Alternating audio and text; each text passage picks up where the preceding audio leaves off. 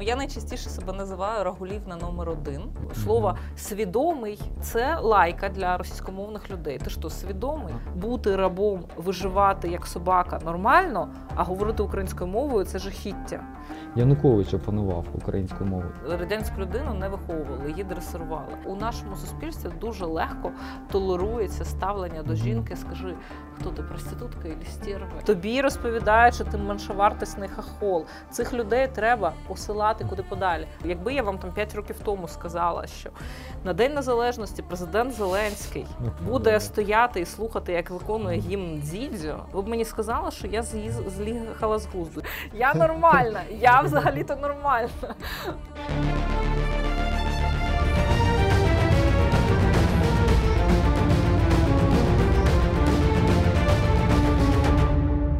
Добрий день, шановні глядачі. З вами Сергій Поліщук і Тетяна Микитенко. Я, до речі, Таня, забув е, вас запитати, як вас представити. Я представлю так, як я собі уявляю, а ви мене поправите. Да? Бо зазвичай я там до ефіру е, питаю, як вас краще представити, як ви то кажете, там найбільші ну, ва- вашій героїні.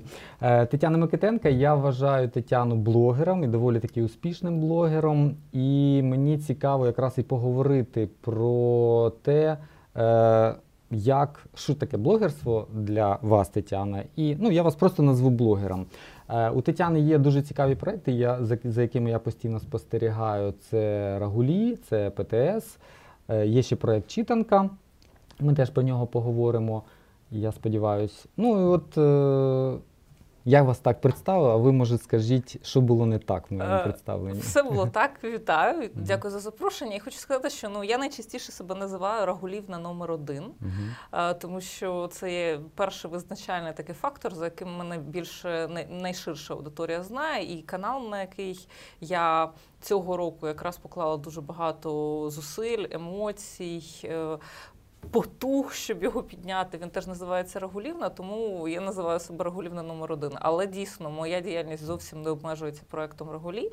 Вона ем, багатогранна, і я її намагаюся розширювати, експериментувати. Я займаюся і журналістикою, в тому числі. Але звичайно, я перейшла в блогерство, тому що мені хотілося б створити самотужки якийсь потужний проект, який може протистояти, може конкурувати з великими медійними продуктами, в які вкладено дуже багато грошей. Мгм. Це я зробила для того, щоб е, кожен, хто бачить Рагулівну чи проект Рагулі, і згодом дізнавався, що цим стоїть зусилля однієї людини, і розумів, що одна людина може створювати успішний продукт, що може конкурувати з продуктами, в які вкладено дуже багато грошей і дуже багато людського ресурсу. Одна людина може зробити різницю. Класно. Тоді, е, тоді можете для людей, які можливо про вас не знають, ну є ж такі, ну принаймні там наші глядачі. Опишіть, будь ласка, ну як, як хочете, опишіть, що таке Рагулі, чому Рагулівна, і що це за проект такий, який у вас от існує. Цьому проектові вже майже 12 років. Я його зробила в момент, коли мені хотілося.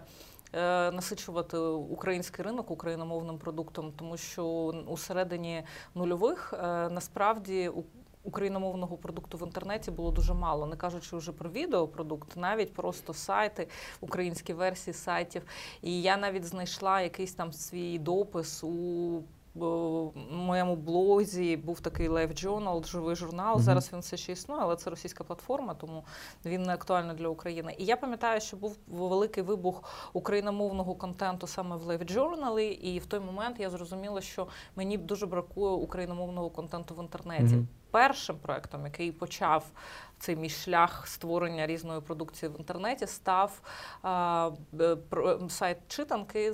Сайт читанка це сайт, на якому ми викладаємо відскановані повністю дитячі книжки, видані переважно до 90-го року. Мгм. В період радянського союзу, ну до 91-го, щоб показати, яким було книговидавництво українською мовою для українських дітей в радянському союзі, і ну і для тих, хто хотів би згадати свої дитячі улюблені книжки, вони могли б це зробити Мгм. через ілюстрацію, бо ілюстрація це перше, що відображає.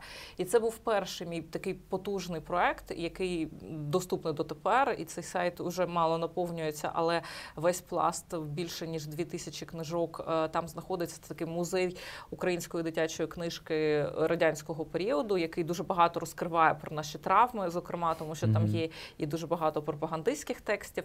Але я розуміла, що мені хочеться робити щось таке ще живе, щось таке, що пов'язано з емоціями, з моїм баченням того, що відбувається у Навколо, соціумі. да. І, е, і просто Рагулі з'явився як протест, тому що було дуже багато різних світських сайтів або сайтів типу про культуру, але воно було насправді не про культуру, а там хто в якій сукні куди прийшов. І мені хотілося у якості протесту зробити сайт, який все це критикує, тому що критики зовсім не було. Завжди було тільки позитивне сприйняття будь-чого. Мгм. І будь-яких Так він як антагонізм такий виник. Так, е, він виник у якості протесту, тому що і він виник протягом півроку після читанки. Тобто, у мене був дуже дуже плодючий рік 12 років тому. Можете порахувати. Якраз у мене якось циклами воно йде. І 12 років тому я от е, зрозуміла, що мені хочеться насичувати ринок більшою кількістю контенту і створювати його, і показувати, що одна людина може зробити дуже багато. Звичайно, наприклад, читанку я робила з Тетяною Савченко, е, яка теж дуже активно сканувала книжки. е, Тому це не проект однієї людини. Це там ще була одна дівчина Світлана на, на, на, початкових засадах цього проекту. Тобто, звичайно, ти по ходу, коли ти починаєш щось робити, хтось з'являється. Але, грубо кажучи, рушійною силою може стати одна людина, і енергія, натхнення і ресурс, який має одна людина за собою, здатний принести якісь великі зміни. Мгм. От, і Рагулі, да. І Рагулі з'явилися. Це був завжди довгий час. Це був проект е, ем, такий письмовому форматі, ну в текстовому форматі. А, тобто ви писали тексти, Е, я да? писала тексти, я робила якісь огляди, я реагувала на якісь події. Найчастіше це все одно було огляди того, як виходять наші світські персонажі і демонструють себе, і як вони при цьому комічно виглядають. І от з одного боку люди виходять показувати себе, а з іншого боку, вони не готові почути всі точки, весь Мгм, спектр точок мгм. зору. І ця штучність, да, от, е, Абсолютна яка... штучність. Більше того, це, це ж типу еліта, яка приходить і демонструє, що вона еліта, але вона демонструє не через думки, не через е, якийсь культурний продукт, який вона створює, а демонструє через те, що в тебе плаття в стразіках і якесь буа натягнуто на тебе. І ще присутність камер е, тебе ну, якби налаштовує на певну там подачу, да, от, тому що коли камера виключається, одразу це все. Це дуже сильно змінюється. Більш того, пару разів я так потрапляла на подібні світські заходи, і е, коли ти бачиш, що люди не позують, а от просто знаходяться оцим от скупченням якихось е, файно, ошатно в лапках одягнених людей, це насправді виглядає навіть жалюгідно. Ну виглядає такий базар-вокзал, тільки я згадую, я теж був на таких заходах, да, я згадую. Бо я в якості оператора був, і коли ми там когось підтягували, щоб записати інтерв'ю, то людина спочатку там чертихалась, матюкалась, а потім там, ну що, пишемо? Да, пишемо. І вона така раз. Раз. І оце ось оце показне, воно дуже сильно тригерить. Ти насправді дуже сильно реагуєш на це. А потім сталося так, що я почала все-таки переосмислювати а, свої м, оці от е, речі, які мене. Шкрябають і викликають дискомфорт, тому що а, частину часу я вела проект Рагулі досить неусвідомлено. Я не дуже розуміло, е, не дуже сама для себе могла пояснити, що мене дратує у тій чи іншій ситуації. Я розповідала, що це щось таке страшне, науковирне, але дати під це якусь пояснив, пояснювальну базу не могла. І після цього ам, я почала більше думати про те, що саме мене мені не подобається, чому це погано. Тому що ти просто говориш що щось погано, і люди такі, да, це мабуть погано. Але ні мої читачі, ні я о, в багатьох явищах до кінця не розбиралися. Мгм. І зараз проект у відеоформаті він уже переріс в іншу форму. Завжди є якісь ну такі розважальні елементи е, відео, тому що ну я розумію, що аудиторію треба утримувати і розвагою, в тому числі. Треба має бути щось смішне, має бути щось просто науковирне, якась дупа крупним планом. Це завжди привертає увагу. Хоча я проти цього протестую. Мені говорять, ви з одного боку протестуєте, з іншого боку, цим спекулюєте і маніпулюєте. Кажу, так, але я не можу грати на цьому ринку, який спотворений маніпуляціями, спотворений взагалі нечесною грою за всіма правилами. Я просто тоді не матиму можливості бути почутою. І водночас завжди одна, дві, три теми серйозні, які я обговорюю в кожному випуску. Тобто ви закладаєте все одно, ну, якусь, от як ви зараз сказали, серйозну тему, яка обов'язково ну, буде піднята, і А. ви про неї на весь світ, так сказати, е, ну, заявите. Абсолютно, тому що ну найчастіше у нас інформаційних приводів не бракує, і їх дуже багато. І якісь інформаційні приводи дуже гучні, але люди не можуть розібратися, що в цьому не так. Ну, наприклад, останній з е, кейсів це історія про ялинкові іграшки, які робила Клавдіївська е, фабрика А, ялинкових іграшок. да? Так, з брендуванням іграшок армією Росії.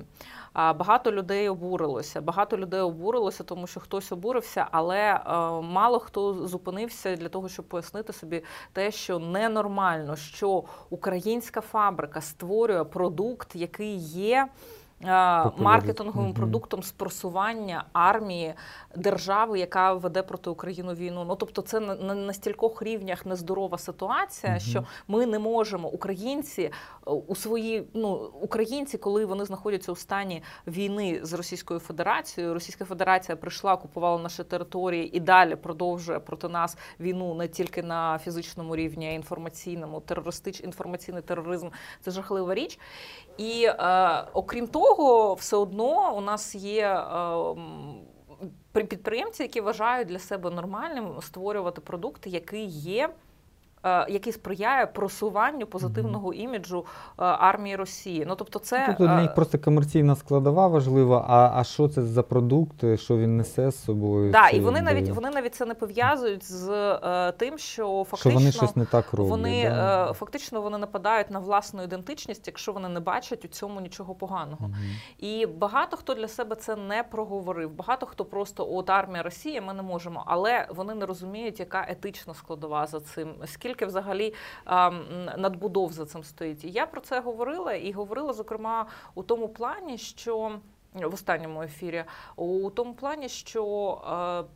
Водночас у нас існує декілька каналів, які обслуговують прокремлівські пули інтересів, і вони, висвітлюючи цю тему, розповідають про те, що це українці якось не так відреагували, що це ненормально, що це просто бізнес, що нам треба просто давати бізнесменам заробляти в такі складні часи, як ковід. І взагалі бізнесмени все зробили правильно і перевернули цю ситуацію. І я розумію, що більшість людей, які не дивляться глибоко на цю ситуацію, не розуміють наскільки е, вона хвороблива з точки зору е, самоідентифікації в першу чергу, самоідентифікації українського підприємця, який вважає за нормальне під час війни створювати продукт, що а, тільки підкреслює і покращує імідж.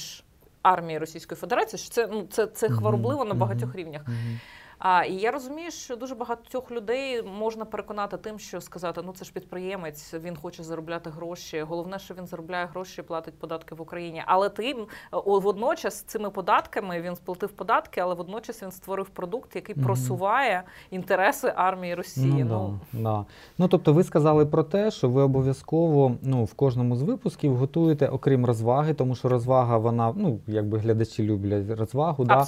але ж і обов'язково якісь серйозні теми. І от мені цікаво, що ну я теж дивив, ну я часто дивлюся ваші ефіри Рагулі, і мені цікаво, що ви постійно піднімаєте такий аспект, що люди сприймають це за норм. Ну, те, що явно рагулізм, і коли ти їм навіть про це говориш. Вони кажуть, ну, типа, ну може, да, але в принципі це, це більш-менш нормально. От як з цими святами, цими, е, як оце радянська ця спадщ, е, спадщина. Да. Бо ви, от я звернув увагу, ви говорите, якщо цим людям сказати, типа, подивіться взагалі, кому і що ви робите, кому це потрібно, кому ці свята потрібні, нікому не потрібні. Ніхто не отримує ніх- задоволення. Да. Вони не отрим... вони типу святкують свято. Свято це задоволення, як мінімум. Але е, справа в тому, що ну насправді ми досить сильно травматизовані нашим досвідом е, дресирування радянської людини. Радянську людину не виховували, її дресирували. Мгм. І е, дуже багато людей дресировані.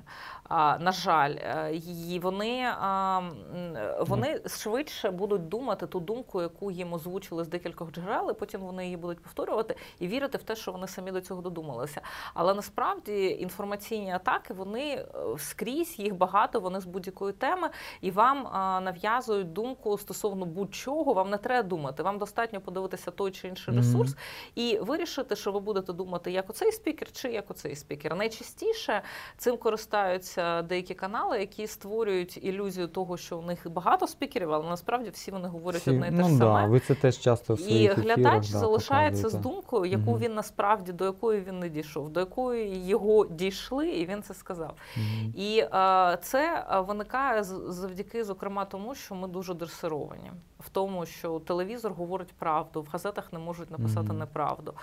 Е, у нас дуже великий, е, ну у старших поколінь, у молодших поколінь інший ступінь довіри. Молодші покоління шукають щось, е, як їм здається, вільніше, і на них спрямовані інші технології, типу Маргенштерна, типу продукту того ж Юрія Бардаша, гриби Мгм. там чи продукту Потапа, який ну який розжижує мізки, але а, юні аудиторії здається, що вони самі обрали це Мгм. слухати. Але це таким же чином просувається. Просто а, там старші аудиторії розповідають про те, що патріотизм це ужасно, е, і люди починають, ну що типа в Це Україні живуть. нацизм, фашизм, Да, да, е, оце в все. Живуть оголтілі патріоти, доморощені патріоти. Ви ці вирази дуже часто чуєте. Ну, да. І а, фактично у багатьох людей просто виховують, видресировують зневагу до українського і до слова патріотизм, тому що в принципі будь-яке слово можна наділити негативною характеристикою. Слово Мгм. свідомий. Я не знаю, як його можна наділити е, негативною А характеристикою, але а, це лайка для російськомовних людей. Ти що, свідомий? А, ага. Часто ти чуєш, е, ви не ви, мабуть, не стикалися, але я стикалася декілька разів у реальному житті, не в інтернеті. Ти що, свідома? Мгм. І я кажу, скажіть мені, будь ласка, а як, от і може, ви не знаєте значення слова свідомий, сознательність, сознання, усвідомлення того, що ти взагалі, ну, типу, свідомий, ти, ти, ти розумієш, що ти робиш, ти дієздатна людина. А я чому це погано? Поясніть мені, чому це погано? І вони не можуть пояснити, чому. Тому що їм сказали слово свідомий, плохо, ці свідоміти, і вони вже собі ну, свідоміти знову ж таки. Це ж е, ключова фраза. Таким чином прошивається ставлення негативне до чогось, над чим людина не задумувалась. А коли ти питаєш, от типа свідоміт це плохо, ну я розумію, тому що садоміт це плохо, окей, але поясни, чому? Чому свідомість це погано? І людина не може пояснити. Мгм. І в цей момент відбувається атомний вибух у голові, тому що люди розуміють, що Намагаєшся хтось включи, їх там хтось людину. їх трошечки да. намахав. Мгм. І е, таких прикладів безліч. Вони стосуються будь-чого. Вони стосуються як ставлення до там людей з інвалідністю, ти каліка, ти інвалід, там і так Мгм. далі. Це все лайливі слова. Хоча. Ну, яким чином інвалідність може стати приводом для того, щоб зневажати людину і називати це лайливо? Ніяк. Але це просто поширені кліше мовні, і це повторюється.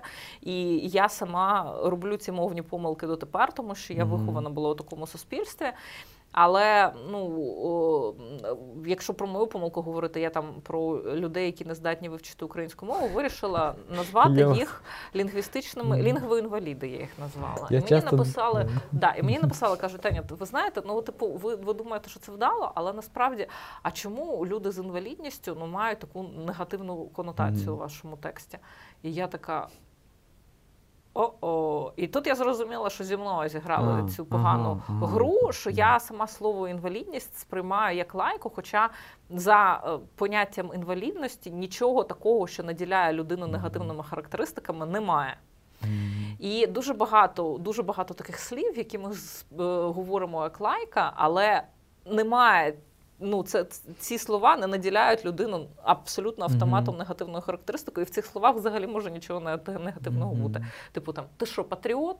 І ти таке, а ну типу, а що патріотом бути погано? Ну тому що у вас тут оголтіли доморощені патріоти. І ти такий сидиш, і ти розумієш, що люди просто повторюють Кліше, оті, які вони те, що прочитала на, пар, на паркані. Ну, грубо кажучи, вони це повторюють, і вони думають, що вони самі до цього дійшли. Це ні, це не так. А ви от е, теми для себе обираєте? От я, дивлячись ваші програми, згадую, що у вас є певні, ну, такі от напрямки, як, якось я для себе їх виокремив. Наприклад, там відношення до жінки, от ви дуже часто це е, продукуєте. Потім там з дітьми, яких використовують як там інструмент там, в політичних всяких е, своїх маніпуляціях. ну, звичайно, там антиросійська. Е, Протистояння російській агресії, потім українська мова, україномовний. От я, до речі, е, тепер вас часто цитую, коли стикаюся з такою ситуацією. А ваша цитата полягає в тому, що ви сказали, Янукович опанував українську мову. Якщо мені людина там говорить, що, що вона Причому там не він досить да. непогано її опанував. Да, я згадую, кажу, Янукович опанував, згадуючи вас. Так от, я хотів запитати, е, цей набір от, от цих тем, це те, що болить, чи це те, що ну чому саме такі? Чи це просто те, що от, е, трапляється, і ви якби берете їх в обробку? Чи це таке дійсно от, якби болюче? От, тому що особливо що стосується жінок, шоу-бізнес, оці конкурси краси. Е, ну і власне поводення там, ну, насильство сімейне от з жінками. Ця тема така актуальна, скажімо, в ваших програмах. Часто Я, звучить. я можу сказати, що ну насправді я е, беру теми у свої випуски, якщо вони у мене викликають реакцію. Я Мгм. ніколи не розбираю тему, яка у мене не викликала реакцію, не було занурення, тому що ну е, ти емоційно не відіграєш цю тему, тобі просто Мгм. не вірять. І якщо ти щось там імітуєш, то це дуже легко щитується. Насправді ду- дуже просто і дуже легко щитується. Тому е, люди, які часто імітують певне створення певного контенту. Я можу подивитися декілька випусків, і потім я розумію, що я не здатна дивитися е, цей контент, тому що людина не горить. Ну просто вона мгм. озвучує певні правильні кліше, які треба озвучувати. Це абсолютно суперечить тому контенту, який я роблю, тому що а, я в першу чергу роблю той контент, який сама б дивилася, якби я його не створювала. І іноді я сама передивляюся свої ефіри Мгм. через якийсь час, бо я про них забуваю. І така, «М, так я тут непогані речі казала. Я прямо іноді я прямо дивлюся і дивуюся, що я таке розумне щось могла сказати. Тому це обов'язково щось, що має якийсь приватний оцей от, мій особистий аспект, і воно мене в чомусь тригерує. І це може пов'язано бути з е, моїм персональним досвідом, чи персональним досвідом тих людей, з якими я спілкуюся, чи з якимись особистими травмами. Українська мова, зокрема, це тема, яку я постійно повторюю, тому що е, і вона постійно е, присутня, тому що я, по-перше, спліткую за інформаційним простором і бачу, наскільки сильно атакують українську мову зараз, тому що особливо насувається ось оцей дата, коли обслуговування має бути А, оце 16 українською мовою. ага. І там відбувається настільки багато маніпуляцій, настільки багато е, висловлювань з приводу агалтєлої українізації. Хоча ну яка агалтєла українізація, якщо ми через 30 років маємо для себе, для того, щоб забезпечити Україну українцю в Україні обслуговування українською, ми повинні е, створювати такий е, закон. Це не про заборону говорити російською, а про те, щоб українець, україномовний українець, а в принципі, ну. У нас є зросійщені українці, є просто українці, да? Навіть не буду це. Так от, для того, щоб українець, зайшовши в ресторан, отримав, е, не отримував стресу спілкуватися з офіціантом, мову якого він не розуміє. Тому що не всі обов'язково мають Тим знати він в своїй мову. країні в своїй країні. Ну тобто я не уявляю, щоб у а, переважної більшості французів був щоденний стрес, коли ти приходиш у заклад, спілкуєшся з звертаєшся до когось е, французькою мовою, а тобі відповідають іспанською, наприклад. І ти такий: ні, я іспанською не знаю. Давайте на французьку. Я розумію, що там розрив трошки більше. Типа це Але- Паріж, це Ніцца чи це Мадрид? Ж Д- таки, Ну да? е, так, а, а в Україні це існує, і нам розповідають, що це норма. Мгм. Тому українська мова так. Але е, все залежить від того, що відбувається у суспільстві, які відбуваються да, от конкретно в цей період. Є події. Мгм. Надя Дорофєєва заспівала на е, інститутській. Е, над могилами, ну над місцями розстрілів е, Небесної Сотні і повісила там своє прізвище. Ну тобто людина настільки не усвідомлює, що означає прізвище в цьому місті Києва, в цій точці Києва. Вона дійсно хоче бути, щоб її прізвище було серед прізвищ, які там присутні. Вони там з'явилися, тому що їх там вбили. І Надя Дорофєєва прийшла і своє прізвище написала найбільшими буквами. Ну це нонсенс. Це настільки не усвідомлювати, що ти робиш, настільки не усвідомлювати символічність. Плюс, ну, наприклад, Дзідзю. А ви знаєте, я абсолютно до нього фіолетово ставилася дуже довгий час, але зараз він мене відверто дратує, тому що якби не було цього Дзідзю вийшов у красивому костюмі і заспівав гімн в День Незалежності. Я би можливо до нього ставилася Ну, да, інакше. це, це для нас як Але він а, ну фактично він е, що він зробив? Е, Це знищення. м, цінності такої. От Ну, е, це, це символа, знищення да. якихось символів Мгм. в День Незалежності. Тому що я кажу, якби я вам там 5 років тому сказала, що на День Незалежності президент Зеленський Ну, буде стояти і слухати, як виконує Мгм. гімн Дзідзьо, ви б мені сказали, що я з'їхала з глузду. Зі мною багато хто сперечався і казав, що Дзідзьо переходить у серйозну Мгм. нішу, що він зараз буде співати серйозні пісні. Він хоче бути серйозним виконавцем. Я зараз слухаю його новий хіт про подарунки в магазинах АТБ. На, ну там я розумію, що пісня не передбачала цього тексту, але АТБ спонсорував кліп, тому Мгм. в кліпі ми обов'язково чуємо про АТБ. Ми бачимо АТБ.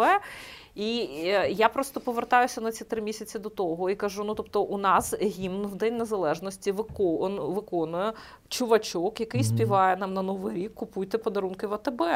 І коли говорять про те, що ялинка якась там з капелюхами а, зараз, е, ну це теж певне руйнування певних символів, символіки свята.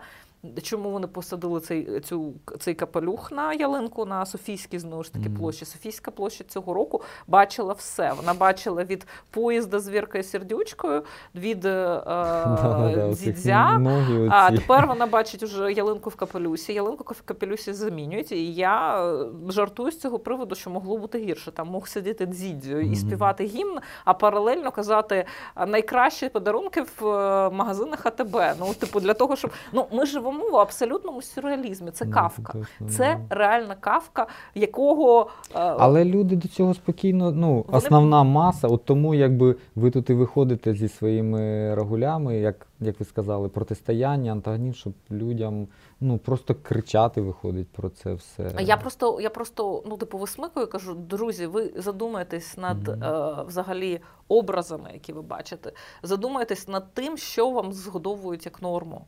А багато ж ну, не задумується, що Нестор Шуфрич, який є головою комітету зі свободи слова, Ну, а паралельно розповідає, що на майдані ніхто ніяких студентів не бив. А, що побили І ти, е, і ти, е, ти да. живеш у е, сюрреалістичній картині. З одного боку, Нестор Шуфрич, який на російському телебаченні Альоні Бірзовська розповідає, що Україна сама винувата у тому, що Росія окупувала її території. Мгм. Він одночасно є головою комітету з питань свободи слова. слова. Хоча все, що він говорить, суперечить взагалі будь-яким стандартам свободи слова, тому що свобода слова це не. Право говорити що завгодно, це відповідальність, яка стоїть за цими словами. Ти не можеш говорити все, що завгодно. Ти не можеш. Я ж не можу зараз сказати, давайте ну ми всі підемо і будемо бити ногами Нестора Шуфрича, бо це буде заклик до насилля.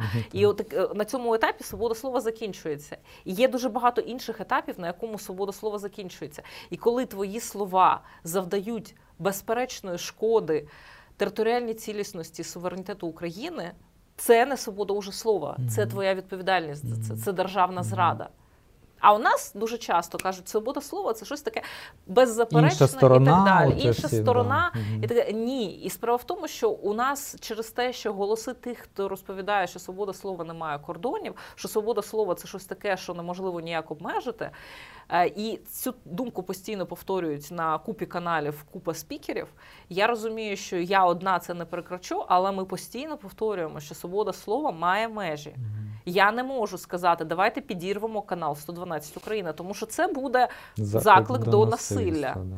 і в цей момент моя свобода слова закінчується. Таким же чином, те, що робить 112 Україна, теж вони не можуть говорити все, що завгодно. Вони не можуть розповідати, що нам треба колоти російські вакцини, тому що вакці... російські вакцини це непонятне шоу. Вони не про- не тестували. Немає ніяких доказів, що воно функціональне. Ну, бачите, вони подають, як е, от ви з Арестовичем цей приклад розбирали, що подають як інша думка, стора, інша сторона. Інформування і- населення. А, інформування, інформування населення. населення, да, що ми це маємо підтримувати. Інформування населення, інша думка. Ми ж, якби журналісти, маємо збалансовано подавати новини і подавати іншу думку іншої сторони теж. Я навожу приклад. Е, Сонце стає на сході чи на заході. Чи можливо, давайте запрошуємо двох людей, які будуть у студії сперечатися. Один буде казати, сонце стає на півночі, а інший буде казати, сонце стає на півдні. У них дві інші точки зору. Наскільки це просуває нас вперед? Ні наскільки, тому що люди говорять маячню. Люди говорять не фактами. Люди взагалі суперечать природі. О, У питанні конфлікту, у питанні оцього військової агресії, війни російсько-української, ну я називаю це війною.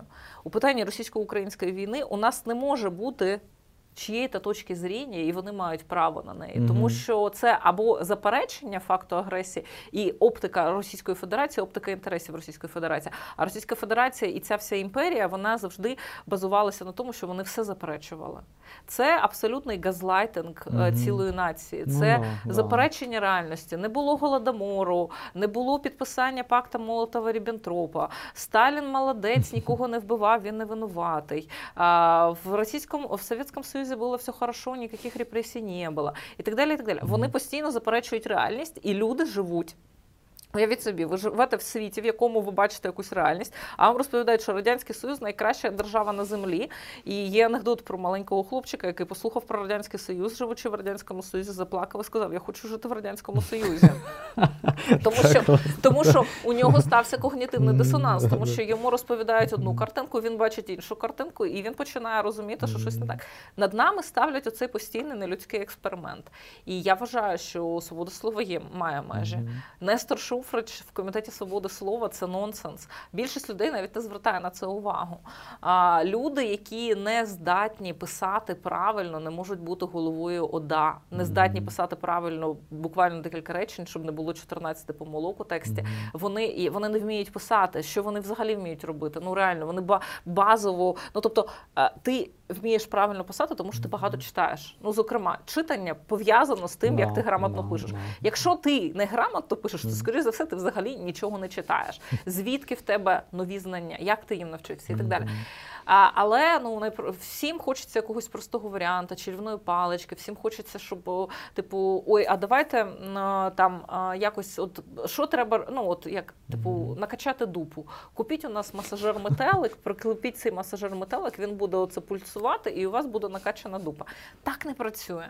І тому от 12 років існують регулі, 4 роки у відеоформаті з'явився ПТС. Це вже більше про медіа і про те, що з нами робить медіа, тому що регулі воно все таки шоу-бізнес, там розваги і так далі. А, а ПТС це по телевізору сказали. Ми розбираємо все, що несеться з телевізорів, і всі ці маніпуляції. І е, питання не в тому, щоб розвіяти якийсь один фейк і сказати, ось є фейк, от це Мгм. неправда.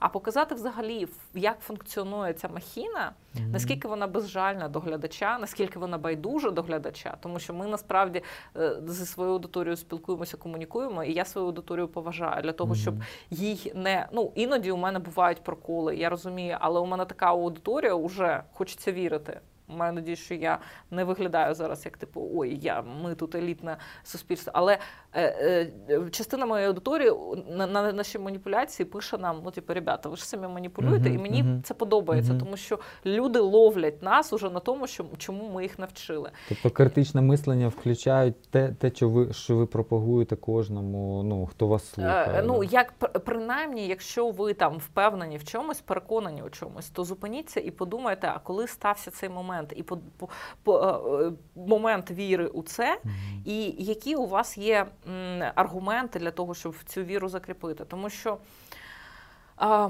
є такий нюанс психологічний людини, що ну, діти е, абсолютно повністю довіряють своїм батькам. І в 5 років твоя мама може тобі сказати, що якщо ти будеш ходити, якщо ти будеш, ну ладно, якусь таку дурню там без шапки, то таке, то, то корисніше. Ну там із серії, якщо ти будеш читати книжку, коли їси, то ти свою пам'ять проїси. Ну така от фігня, у мене таке було в дитинстві. І ти віриш, тому що це беззаперечний авторитет. І в тебе це знання відкладається на якомусь там ззаду на підкірці, і ти все життя живеш з цим знанням. Що якщо їсти і читати одночасно, то ти проїдаєш свою пам'ять і в тебе стає гірша пам'ять. А потім в якийсь момент, коли ти вже доросла людина, ти зупиняєшся. Е, Я просто не можу навести прикладів. У мене було таких історій багато. Не, не, не, настільки е, смішні. Вони були пов'язані там з якимись е, питаннями е, догляду за здоров'ям. От у Уляни Супруну це «Ман- Мачі Манту. Рекомендую всім читати і блоги, книжку купити, тому що. А, вона якраз розвіє всі ці стереотипи, що Мгм. подорожникам можна все вилікувати, там, грубо кажучи. Да? Якщо що, приліпи подорожник, загоїться. Мгм. У тебе рак, давай подорожник, і все нормально. І ми живемо в цих ілюзіях, тому що нам хтось дорослий це колись сказав в нашому несвідомому віці, коли ми навіть не здатні критично осмислювати щось. І потім ми з цією вірою йдемо. Не зупиняємо. Для нас це вже факт. А потім ти зупиняєшся і кажеш, а чому це факт? А треба загуглити. Ти гуглиш, ти розумієш, що ваще не то. А таких от е, великих е, людей, які можуть, ну як це сказати, таких от. Зараз згадаю слово. Ну, є, є люди, є ресурси, яким ти безза- беззаперечно віриш. Там, у, тебе є дити, е, у тебе є батьки, і це для тебе авторитет. А, авторитет, господи, слово авторитет. От авторитетів у нас по життю дуже багато. Це може бути наш викладач, це може бути наша там перша вчителька, наш викладач в університеті, це може бути хлопець, яким ти почала зустрічатися, і він дуже впевнено тобі щось говорить. А ти такий, ну мабуть, він знає, і це відкладається на це. Це газети, телебачення, це типу якийсь експерт, який тобі подобається. Це Лі, е, Володимир Литвин, тому що у нього красива прическа, і він був спікером Верховної Ради, йому нельзя не вірить. Мгм. Ну, наприклад, я такі Мгм. розмови чула абсолютно. І е, через те, що у нас є величезна кількість авторитетів, чию думку ми беззаперечно поділяємо, Ну, віримо от як в неї. телевізор, який з Радянського Союзу перейшов як авторитет, і люди кажуть, особливо пенсіонери по телевізору сказали, якби як, як і називається ваша програма. Це навіть не мається на увазі канал який, а просто по Просто телевізору. теле- ну, сказали, люди ж да. по телевізору, Да, це ж оце є це ж, авторитет, да. це ж професіонали, вони ж не Мгм. можуть там, вони ж там всі проходять. Мгм. А, а, а ти дивишся, що несеться в телевізорі, і ти розумієш, що там ну там байдуже, там такі ж люди, як ми, всі можуть, по-перше, помилятися, людський фактор і так далі. І е, от ми сидимо, і це. Тиждень за тижнем розбираємо для того, щоб у людей з'являлося не те, що от оця маленька вірогідність е, перевіряти щось або думати над чимось, що їм вкладають в голову, а взагалі з'явилася звичка охороняти свій простір від всього того, що їм несеться. Розупиняється, ти дивишся, тому що ну е, все одно ти не можеш охороняти свій простір від усього. Я іноді ведуся на якісь фейки, тому що якщо говорять щось погане про людину, про яку ти думаєш погане, дуже легко в це повірити. Мгм. Дуже легко. Там Шуфрич є з дітей. А чому би і ні? Він взагалі поганий. Є з дітей. Я згодна. Він, е, типа, Шуфрич є з дітей. Я готова в це повірити. Потім ти таки зупиняєшся і кажеш: ні, стоп. Ну реально, ну, типу, це тут щось тут. Граються з моїми емоціями ненависті до Шуфрича. Так, і ти перевіряєш, ти розумієш, що насправді це я умовно кажу. Ну, А, але от такі от речі, коли ви бачите якусь інформацію там про а, явище, чи людину, чи партію, яка вам неприємна, і вам хочеться в це повірити, тому що вони гидотні, і щось гидотне обов'язково має з ними бути. Не, не, не ведіться. Ну це да. один із маніпулятивних Ну, е, цікава, варіантів. Да, цікава думка, що ви сказали, що ви вчите не просто інформуєте людей, а ще й оцей навчальний момент, е, щоб люди взагалі ну, до всього ставилися не просто на віру сприймали, а перевіряли інформацію, особливо якщо це якась там ну, шокуюча там інформація. Ну і взагалі, коли оця пропаганда скрізь несеться, ну це, це видно по нашим батькам, скажімо, які, ну я про своїх кажу, які Та про мої теж. Да, які дивлячись телевізор, кажуть, ну так сказали, те, те, те. А коли питаєш, а який канал ти дивишся, і коли ти чуєш, що це за канали, ти, ти розумієш і починаєш, там та мама, та ну що, ну ти дивись, цей канал тому належить, цей сьому, а він такий, а той такий. Ну, це Медведчук, а це там Ахметов. І, А, да. а тут, тут взагалі, по-перше, бездонне поле можливостей. А по-друге, сьогодні вранці, наприклад, я прочитала фейк про те, що. А, і ще дуже часто люди, коли ти їм пишеш фейк, Угу. або є цілі сторінки у Фейсбуку, які розповідають, що щось є фейком. Виявляється, не всі люди знають значення слова фейк, і вони не сприймають, що це заперечення. Вони це сприймають як, інформацію Ага. і поширюють її далі. І ти, ти може, ну хтось із моїх друзів сказав, мені надіслали посилання на текст, в якому написано це фейк, і мені кажуть, дивися, що сталося. Я кажу, так це ж фейк.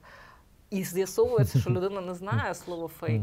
Що треба писати брехня, неправда. І Ага, тоді що фейк це просто фейк як не, не форма завжди- повідомлення Да, да. І всі думають, що фейк це просто якесь красиве слово.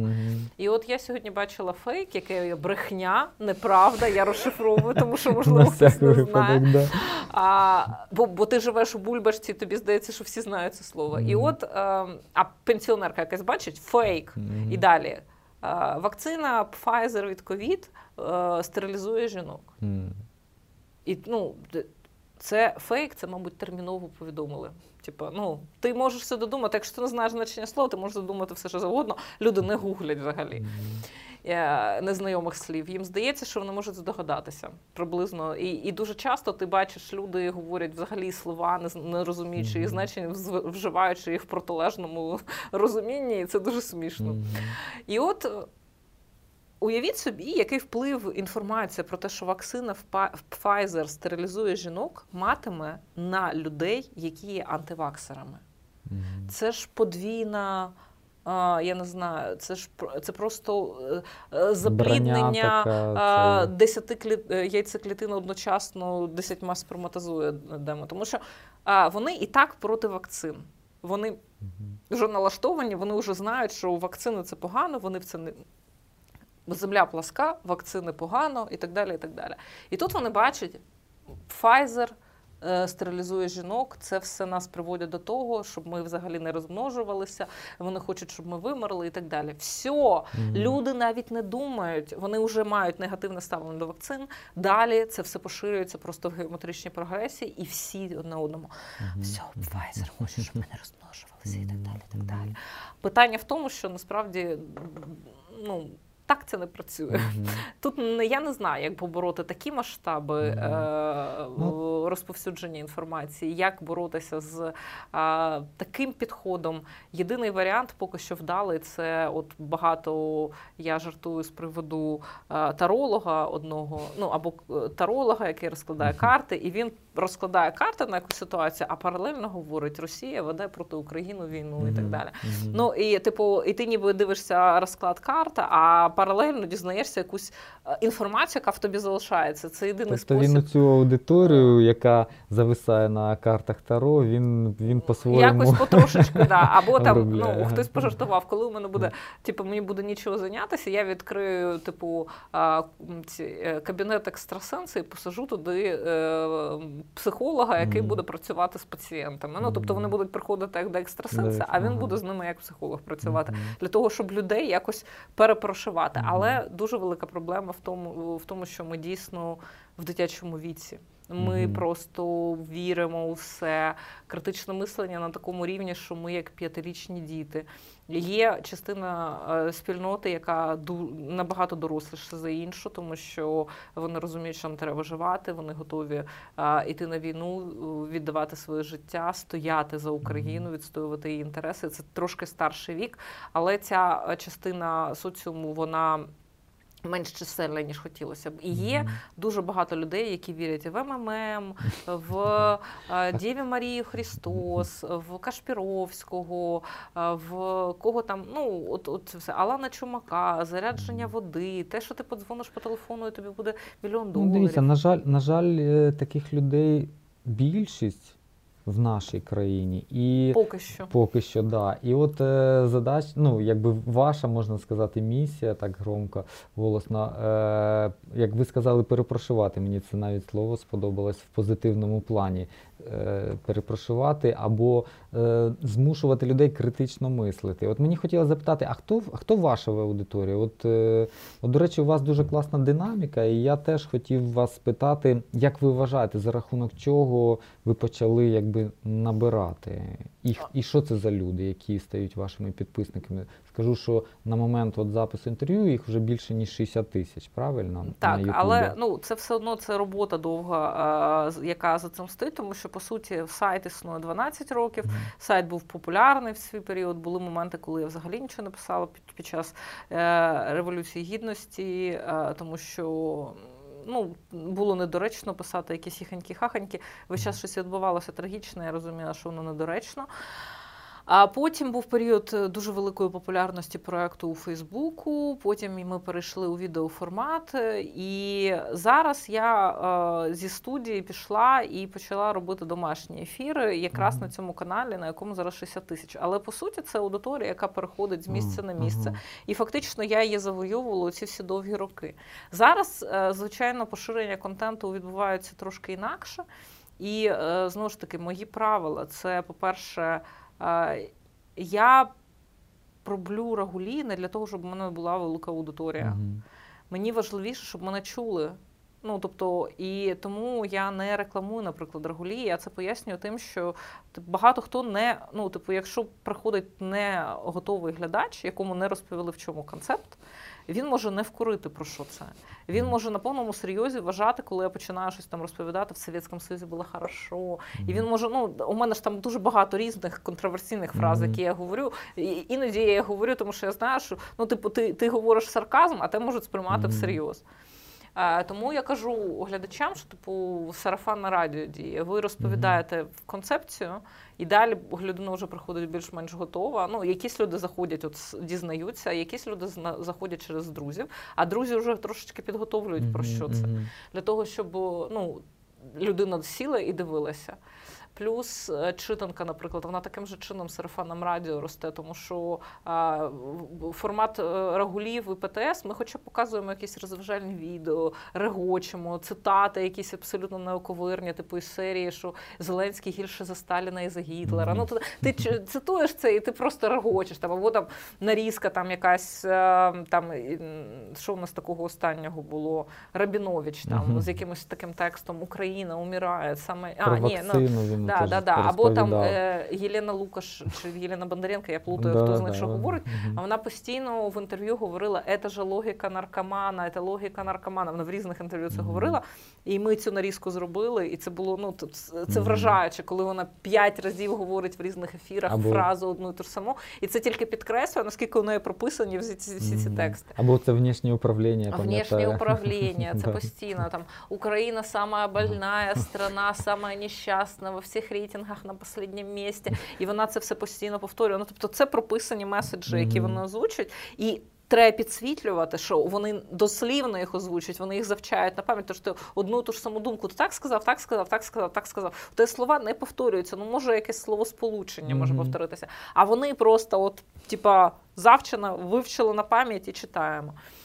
Або у них одне й те слово з'являється одночасно у всіх, і ти просто береш і говориш. При тому слово там тяні толкай. Ну, тобто, не якесь таке слово, яке раптом Ага. може з'явитися, а от тяні толкай. І ти чуєш, Пальчевський сказав тяні толкай, Сніжана Єгорова сказала тяні толкай. І ти такий, типа, і там Максим Назаров з каналу їхній теж сказав тяні толкай. І ти такий. Ну, типу, їм роздали методички, але при тому, що вони не знають, що таке тіні толкає, вони не знають, що це Айболіт, у Сніжани. Єгорової це е, герой руського епоса. Ну, тобто Чу- Чуковський Айболіт, а Корній Чуковський, у нього взагалі Корнійчук, його прізвище. Ну, о, ну, типу, людина, яка Радянський Союз максимально зневажала, будемо так казати, е, і писала про нього дуже правду щоденники, можна почитати. І от вони е, Корній Чуковський написав Айболіта, там є така істота з двома головами е, Тіні Толкай. Значить, в випадку Сніжани Єгорової це герой епоса, у випадку з Пальчевським слово тяні, тяні тягнути. Там написано тіні. Толкай, типа толкай тіні, чи що? Типу, продавай косметику, будь нашим е, косметичним. Ну, І ти, і ти розумієш, що люди, от вони готові озвучувати щось, але вони навіть ну, на, на одному такому прикладі не розуміють, про що вони говорять. Про що говорять. Ага. А Вилетіло про що, хотіла взагалі сказати. Е, ну, е, ми, ми говоримо. Господі, да, я щось. Я, я просто так захопилася, захопилася, захопилася. А, однакові. Те, е, те, що, те, що вони думки однакові продукують постійно, і вони не міняються, Не міняються навіть, абсолютно, цей, да. навіть форми не міняються, а просто одне те слово, як ви зачепили спочатку. Ми говорили там зовнішнє там, управління, там, і цього, те, що Україна цього, там цього, сама нижча больна страна, да, і, так, і так далі. От. А, класно. А цей, ну цікаво, цікаво. А, дивіться, про жінок можете сказати? От, е, да, ну, от, дійсно, у вас дуже, я, вже- я вже говорив, там оці конкурси краси, ну це все штучність, да? і оце ставлення. У мене таке враження, що ви знаєте, кричите жінкам, жінки, подивіться, ну зверніть увагу на себе. І чоловікам теж кричу. Мгм. Ну, і і чоло- Мгм. а, ви знаєте, час від часу приходять повідомлення, а, де люди кажуть, я не звертав на це уваги. Мгм. Чоловіки саме Тобто це було А, якщо жінки якби. більше більше реагують на це, тому що вони це асоціюють з собою. Коли ти асоціюєш щось з собою, це набагато в те швидше викликає якусь реакцію. А є глядачі, які кажуть: ви знаєте, я типу спочатку ваші відео дивився, думаю, «Ну, що ти типу придовбуєшся. Мгм. А потім, коли я почав на це звертати увагу і фокусувати на цьому свою увагу, тому що спочатку ти не звертаєш увагу, потім я п'ятий раз про це розказала, потім ти йдеш по вулиці і бачиш один плакат, інший плакат, третій плакат. А потім ти розумієш, яке це ставлення за собою несе, і ти на це починаєш звертати увагу. Це перше. Друге, у мене була важлива тема минулого тижня, коли ми говорили про а, ну, ви знаєте, є е, ставлення таке до жінок дуже зневажливе, і було два скандали пов'язані. Я не можу звинувачувати цю людину, тому що це як його, господи. Презумпція невинуватості Мгм. є, але фотографа Торчука звинуватили у тому, що Мгм. він замішаний у педофілії і, так далі. І зараз іде розслідування цієї справи, там суд, судові засідання і, і так далі. Але я зайшла і подивилася його лекції і його манери спілкування з жінками на цих лекціях, і не тільки з жінками, Мгм. насправді. І я побачила, що у нашому суспільстві дуже легко толерується ставлення до жінки, скажи. Хто ти проститутка, і стерва, і Мгм. там. Ну і він дає два варіанти. І типу, жінки, по-перше, готові в цю гру гратися. Чоловіки, які на це дивляться, не звертають на це увагу. Вони, Вони просто це як гумор сприймають. вони це такі, сприймають да? як гумор і так Мгм. далі, забуваючи, що у нас у всіх є якісь кордони, що ми не хочемо заходити за ці кордони, що ми маємо право на повагу до себе. Що якщо Ктитарчуку подобається гратися в певну гру, то він а, насправді повинен усвідомлювати, що він повинен гратися тільки такою людиною, яка на це погодилася. А йому здається, якщо з'являється дівчина, і він починає з нею гратися, і вона не відповідає йому тим, що вона цього не хоче робити. Йому здається, що це згода. Це може бути не згода. Це може бути просто нерозуміння, як себе поводити в цій ситуації. Ти ціпенієш. І дуже багато хто, по-перше, не розуміє психологічних моментів таких е, складних, тому що ну багато кажуть, там ж- у нас у нас є дуже велика е, ця культура віктимблеймінгу, коли жертва завжди сама винувата у всьому, Мгм. і коли розповідають про те, що ну чому вона не виривалася, чому вона не пручалася. Є моменти, коли ти ціпенієш від жахіття, від того, що відбувається, і тобі здається, що якщо ти почнеш пручатися, це буде ще для тебе більш травматично. Наприклад, такий досвід може бути. Ніхто взагалі про це не думає. Всі думають про якийсь поверхневий такий е, цей, і всім здається, що вони насправді справилися б такою ситуацією краще. І тому я про це розповідаю. Я просто кажу: а уявіть собі, якщо така ситуація, а уявіть собі така ситуація, а уявіть собі себе на місці цієї дівчини, яка вийшла, а він їй каже: обирайте стерва або проститутка. І вона така з двох варіантів обирає. Сильна людина, вона взагалі не буде обирати з двох варіантів, Мгм. якщо їй обидва варіанти не подобаються. Вона просто е, встигне зреагувати. Але насправді у нашому суспільстві поки що не виховували цю силу, не виховували те, що ти можеш відстоювати свої кордони, і це дуже видно навіть з того, скільки українців виправдовує Росію, що ну раз типу вони зайшли, і ми. Ця ілюзія, у нас не було жодного пострілу, і ніхто в Криму не не вбитий, хоча насправді Мгм. це не так. Да? А, значить, ну, типу, Росія могла прийти і взяти ці території. Типу, ми, ми не відбивались, Мгм. типу, все нормально.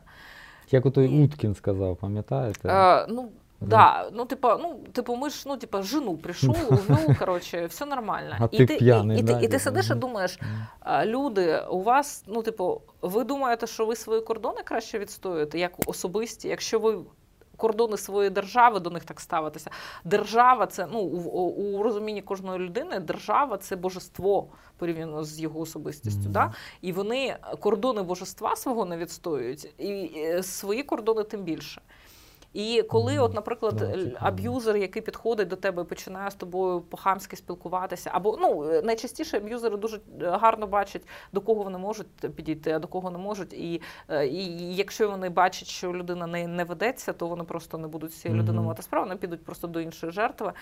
І е, вони граються за правилами типу із серії. Ну я це сказав, а вона мені нічого не відповіла, значить вона погодилася на таку гру. Ні, це дуже багато психологічних моментів. І це незрілість е, нашого суспільства, жінок, чоловіків, які не захищають жінок.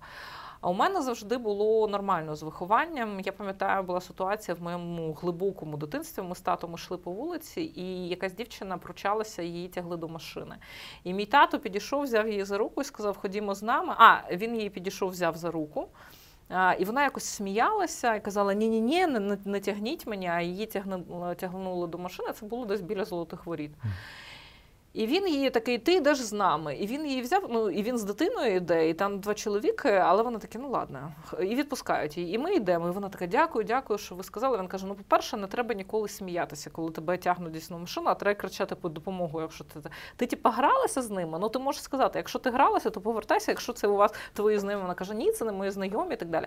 І він іде, і він їй там читає лекцію. По-перше, він з дитиною не побоявся підійти і звернув увагу, і це був день, і багато людей, і ніхто не звертав на неї увагу, ніхто не допомагав.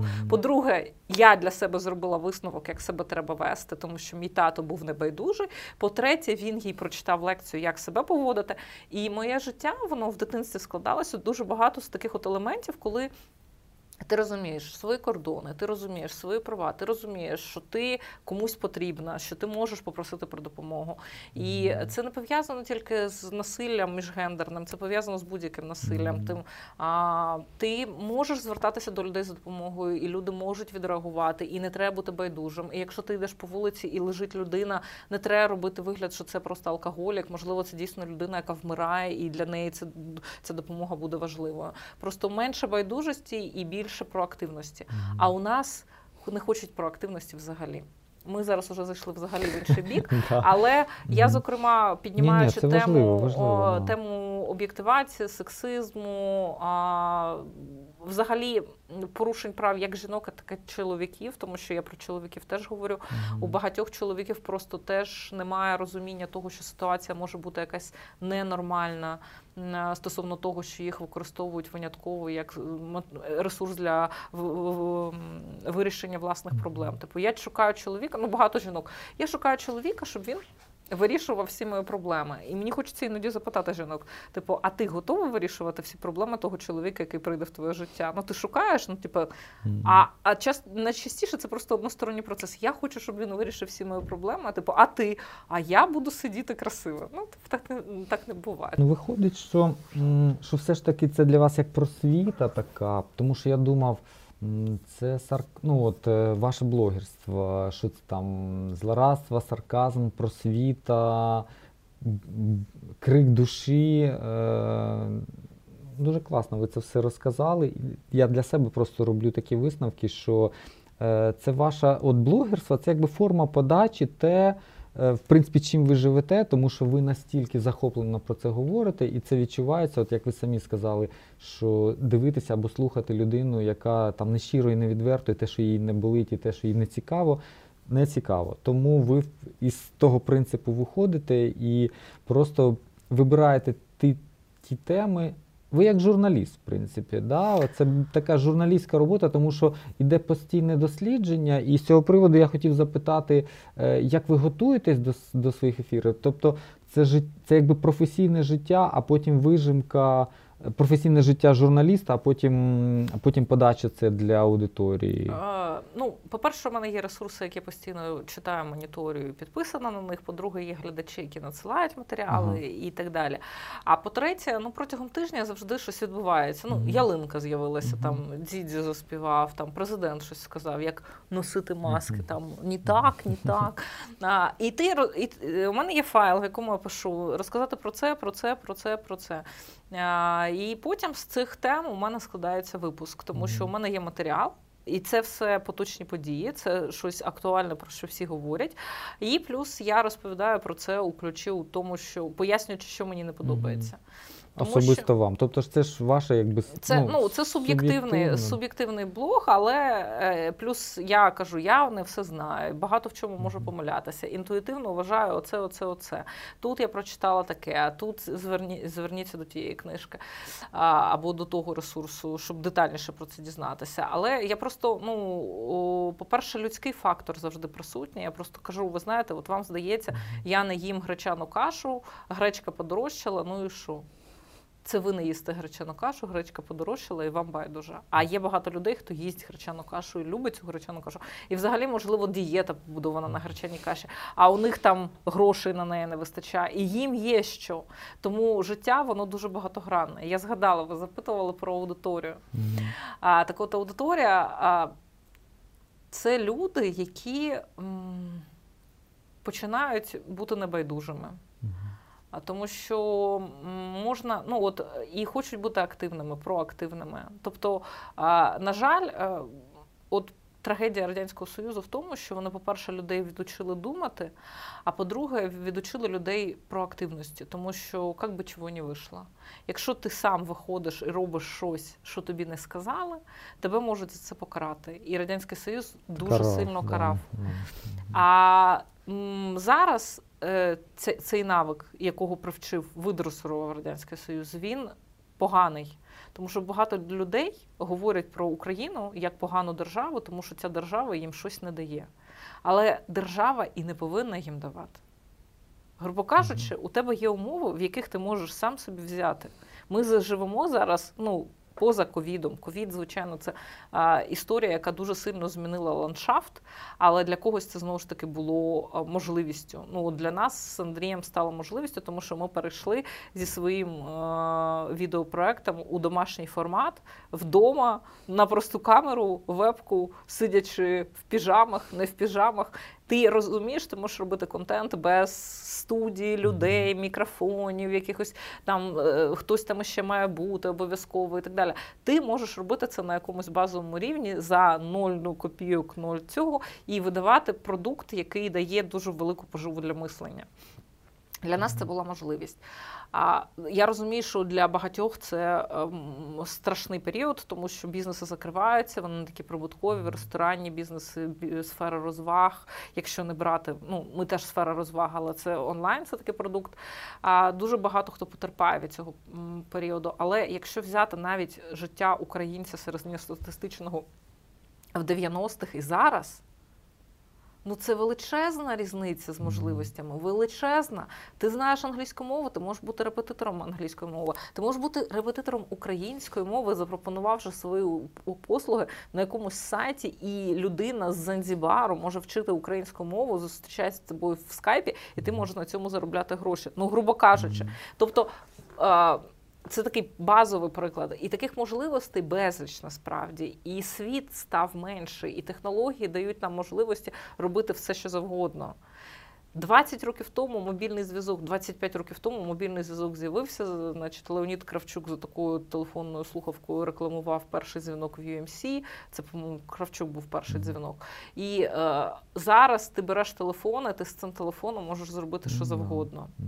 А, тому... А в чому ваша зараз е, ну, от, професія, робота? От чим, е, чим ви професійно, скажімо, займаєтесь? А, ну я ж я, Я просто хочу дізнатися, це пов'язано з, вашою, з вашим блогерством? Чи Ну, це зараз, якби... зараз Рагулі це основний уже для мене е, основна сфера діяльності, тому що ми робимо три. Я роблю три ефіри е, на тиждень. Андрій робить один-два ефіри на тиждень. Якщо ПТС рахувати, це завжди один, і плюс у нього свій проект.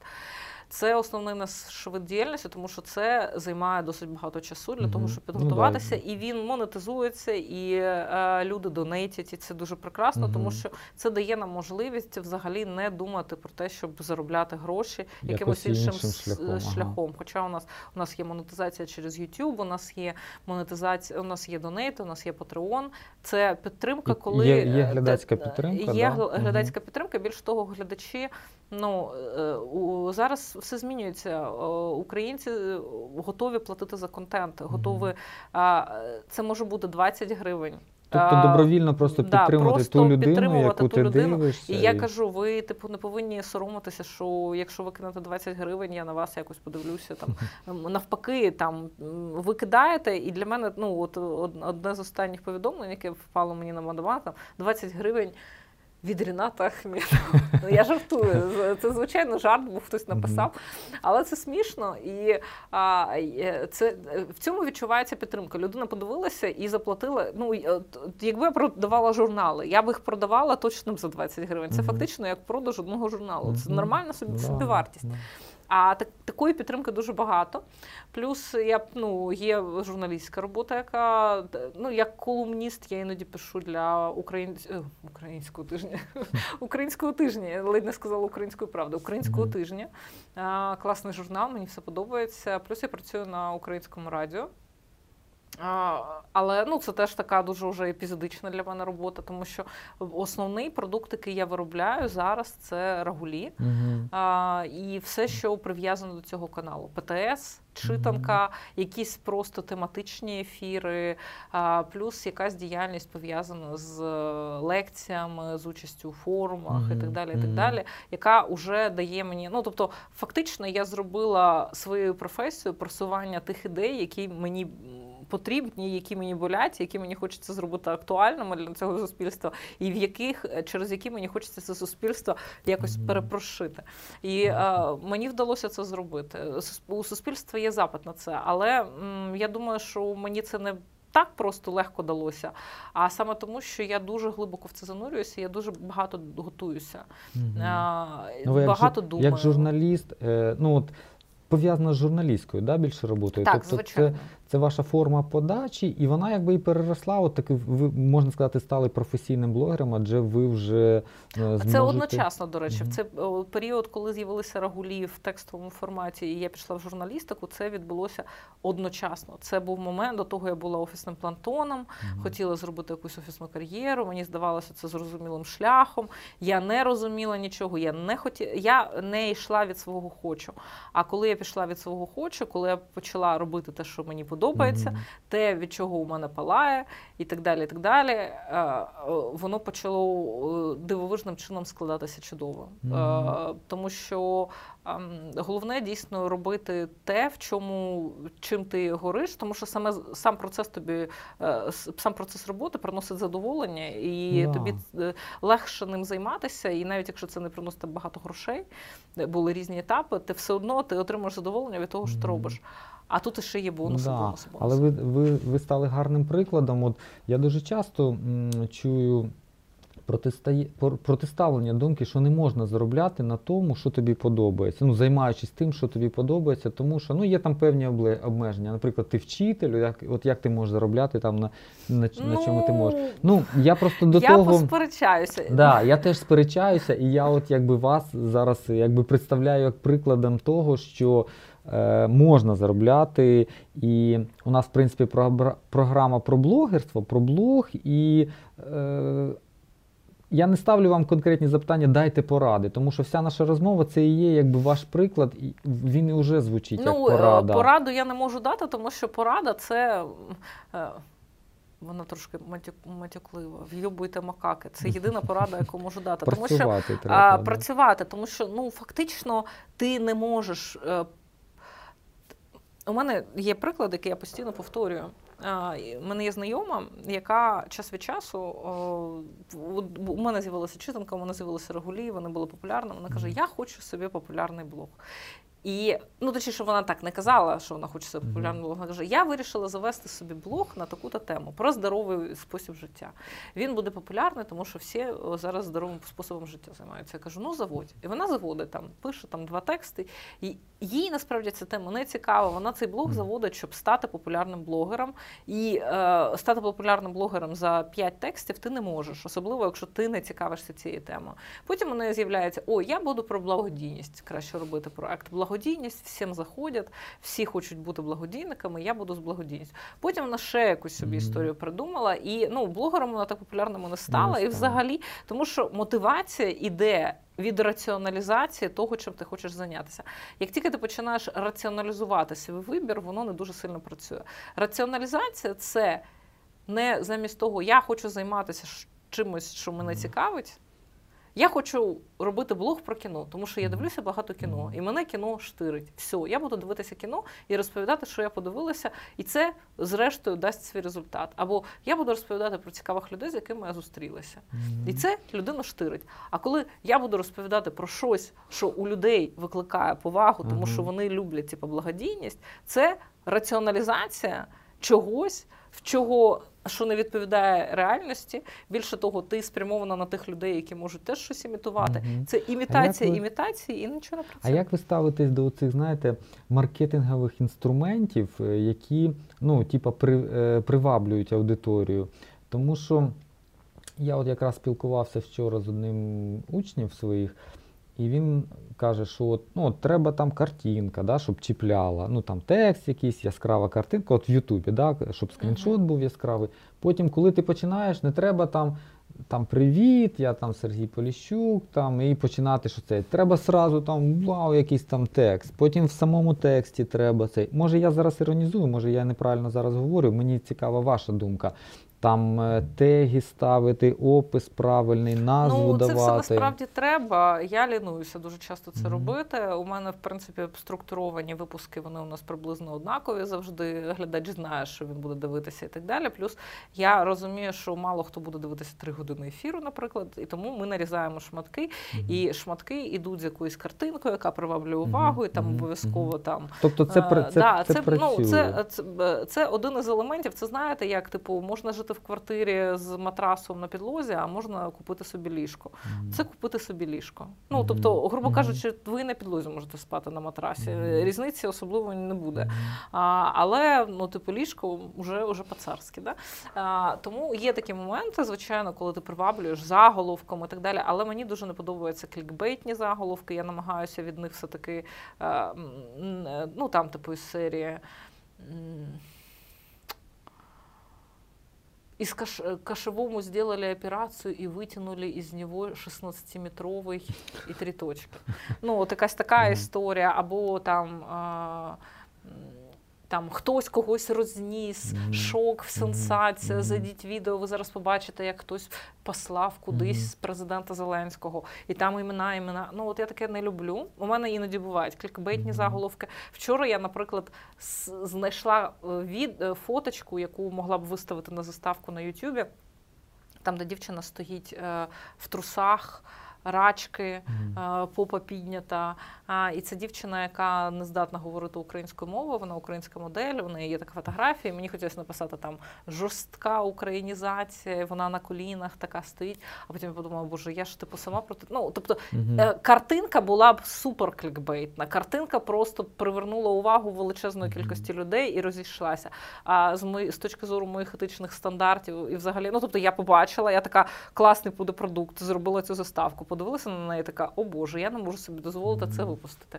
Незважаючи на те, що там і сарказм, і це відео, і це фото, яке викладене самою дівчиною, і воно, ну, типу, не порушує ніяких особливих стандартів, вона не оголена і так далі. Але воно надто вульгарно і порівняні, і поєднані з українізацією, і я така не готова. Тобто є якісь моменти, які мене зупиняють, незважаючи на те, що я знаю, що це може привернути величезну увагу. Але мені важливіше не стільки увага, скільки щоб глядач не відчував себе. Хоча завжди буде такий глядач. Я маю на увазі масово е, різне ставлення. І я розумію, що контент взагалі не може подобатися всім, і навіть тим, хто нормально ставляться до рогулів, вони можуть розчаровуватися від якогось контенту і припиняти це дивитися. Але щоб масово глядач не відчував себе і рибкою в акваріумі, над якою ставлять якісь експерименти. І тому я собі в якихось моментах собі Мгм. не дозволяю це робити. Мгм. Тому що ну, типу, Ну, це тобто теж відчувається. да, це це, має теж відпов- вчитується. відповідати. Картинка відповідає контенту, який буде. Ну, воно б відповідало насправді, воно б Ага. відповідало, але це просто коли я проти об'єктивації жінок і використання жіночого тіла як просто е, запрошення до всього, Мгм. і тут я беру і через саме таку картинку привертаю увагу до свого контенту, який не пов'язаний з жіночим тілом. Я такая, ні, не, не відходить. А от скажіть, технічно ви якби опанували? От мені, до речі, були такі приклади, вас приводили в приклад. От подивіться, наскільки Таня Микитенко вправно опановує оці всі, там у неї чітко відео виходить. Там, ну, коротше, все так у вас чистенько. Ну, Я воно не думаю, дуже чистеньке. Іноді бувають баги, особливо якщо у Андрія ефіри, тому що я йому теж допомагаю, і у нього там взагалі. Хто у вас там монтує, хто випускає А, ці відео? ми де- все монтуємо самі, все робимо самі. Е, Просто дуже багато людей, особливо ті, які працюють в медійній кухні, Мгм. особливо ті, які працюють там, в телевізорі, наприклад, вони коли з нами спілкуються, вони такі, ну а там ваш редактор, я така, у нас Мгм. немає редактора. І А типу, а хто вам а хто вам шукає матеріал? Ми самі шукаємо матеріал. І от я просто пам'ятаю той момент, коли Андрій почав робити свої власні ефіри. І ну до того ми робили якось це разом, але я все одно дуже домінувала. Казала, так, ці відео мені не подобаються, ці відео я візьму. Це мені щось якась фі. Ну я коротше дуже сильно фільтрувала його роботу і казала: от я, я все таки краще знаю, я тут я диктатор. От, а потім він почав робити свої ефіри. І е, коли мені здавалося, що я трошечки е, того, того, тому що коли я готую свій ефір, і у мене вже є 50 відео, і в принципі я на цьому моменті можу зупинитися, я ще на всяк випадок шукаю, можливо, щось типу буде е, при- приваблювати більшу увагу. І я подумала, що у мене просто не в порядку з головою. Але коли ми з Андрієм. е, Коли я йому сказала, там ну він готував якийсь ефір, і я три дні слухала, як він слухає русський реп. Ну він про це він про цю музику, про Маргенштерна робив. Я кажу, скільки ти відео вже помонтував? Він каже, 50. Типу, я така, типу, він такий же. Ну, тобто він е, абсолютно, коли ти захоплюєшся якимось моментом або проектом, над яким ти ведеш, то ти сам захоплюєшся. І по суті, е, все, вся закадрова робота на нас, все, що ми придумуємо на нас, ми, ми живемо, в принципі, цими темами, тому що ми про них говоримо. Це наше життя. Е, Тому що ну, ти вмикаєш е, якийсь е, контент, в якому українцям нав'язують чергову теорію меншовартості українців, і тебе тригериться, тому що ти українець, і ти не підписуєшся на таку інформацію, але ти розумієш, що це треба іншим передати і пояснити. Тобі розповідають, що ти меншовартісний хахол. Цих людей треба посилати куди подалі. Отак, от треба. Ну, типу, ми вчимо нашу, нашу аудиторію робити обороняти свою територію, обороняти себе, відсторонятися від е, е, пустих маніпуляцій. І е, потім е, я можу сказати, це зараз ефіри такі легесенько все проходить. Хоча, наприклад, у мене три тижні тому був дикий збій.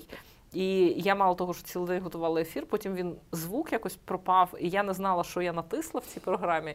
І я шукала, і у мене у мене була там така істерика за кадром, що я не можу зрозуміти, чому воно не працює. Я сижу, у мене руки трусяться, підборіддя трусяться, прямий ефір. А, але спрацювало. І я можу сказати, ну сама процедура роботи з тим, з чим ми працюємо, е, е, будь-яку мавпу можна цьому навчити і, і зробити це дуже а легко. які можете, можете сказати, в якій програмі ви, по-перше, А, монтуєте? Монтую я в iMovie. Ага. Е, Ну, Mac- у мене завжди були макбуки, Мгм. мені дуже подобається функціональність. І в iMovie ти е, не вміти монтувати, е, навіть якщо ти взагалі е, просто чисто приходиш і на інтуїції хочеш щось змонтувати, ти змонтуєш суперфільм. Мгм. iMovie дає можливості. Ну, а у да, нас це як гра в п'ятнашки. Да, да, ти просто переставляєш, перетягнув, там звукову дорожку підтягнув. Все це ну, типу, для людини, взагалі, яка просто на інтуїції хоче розібратися.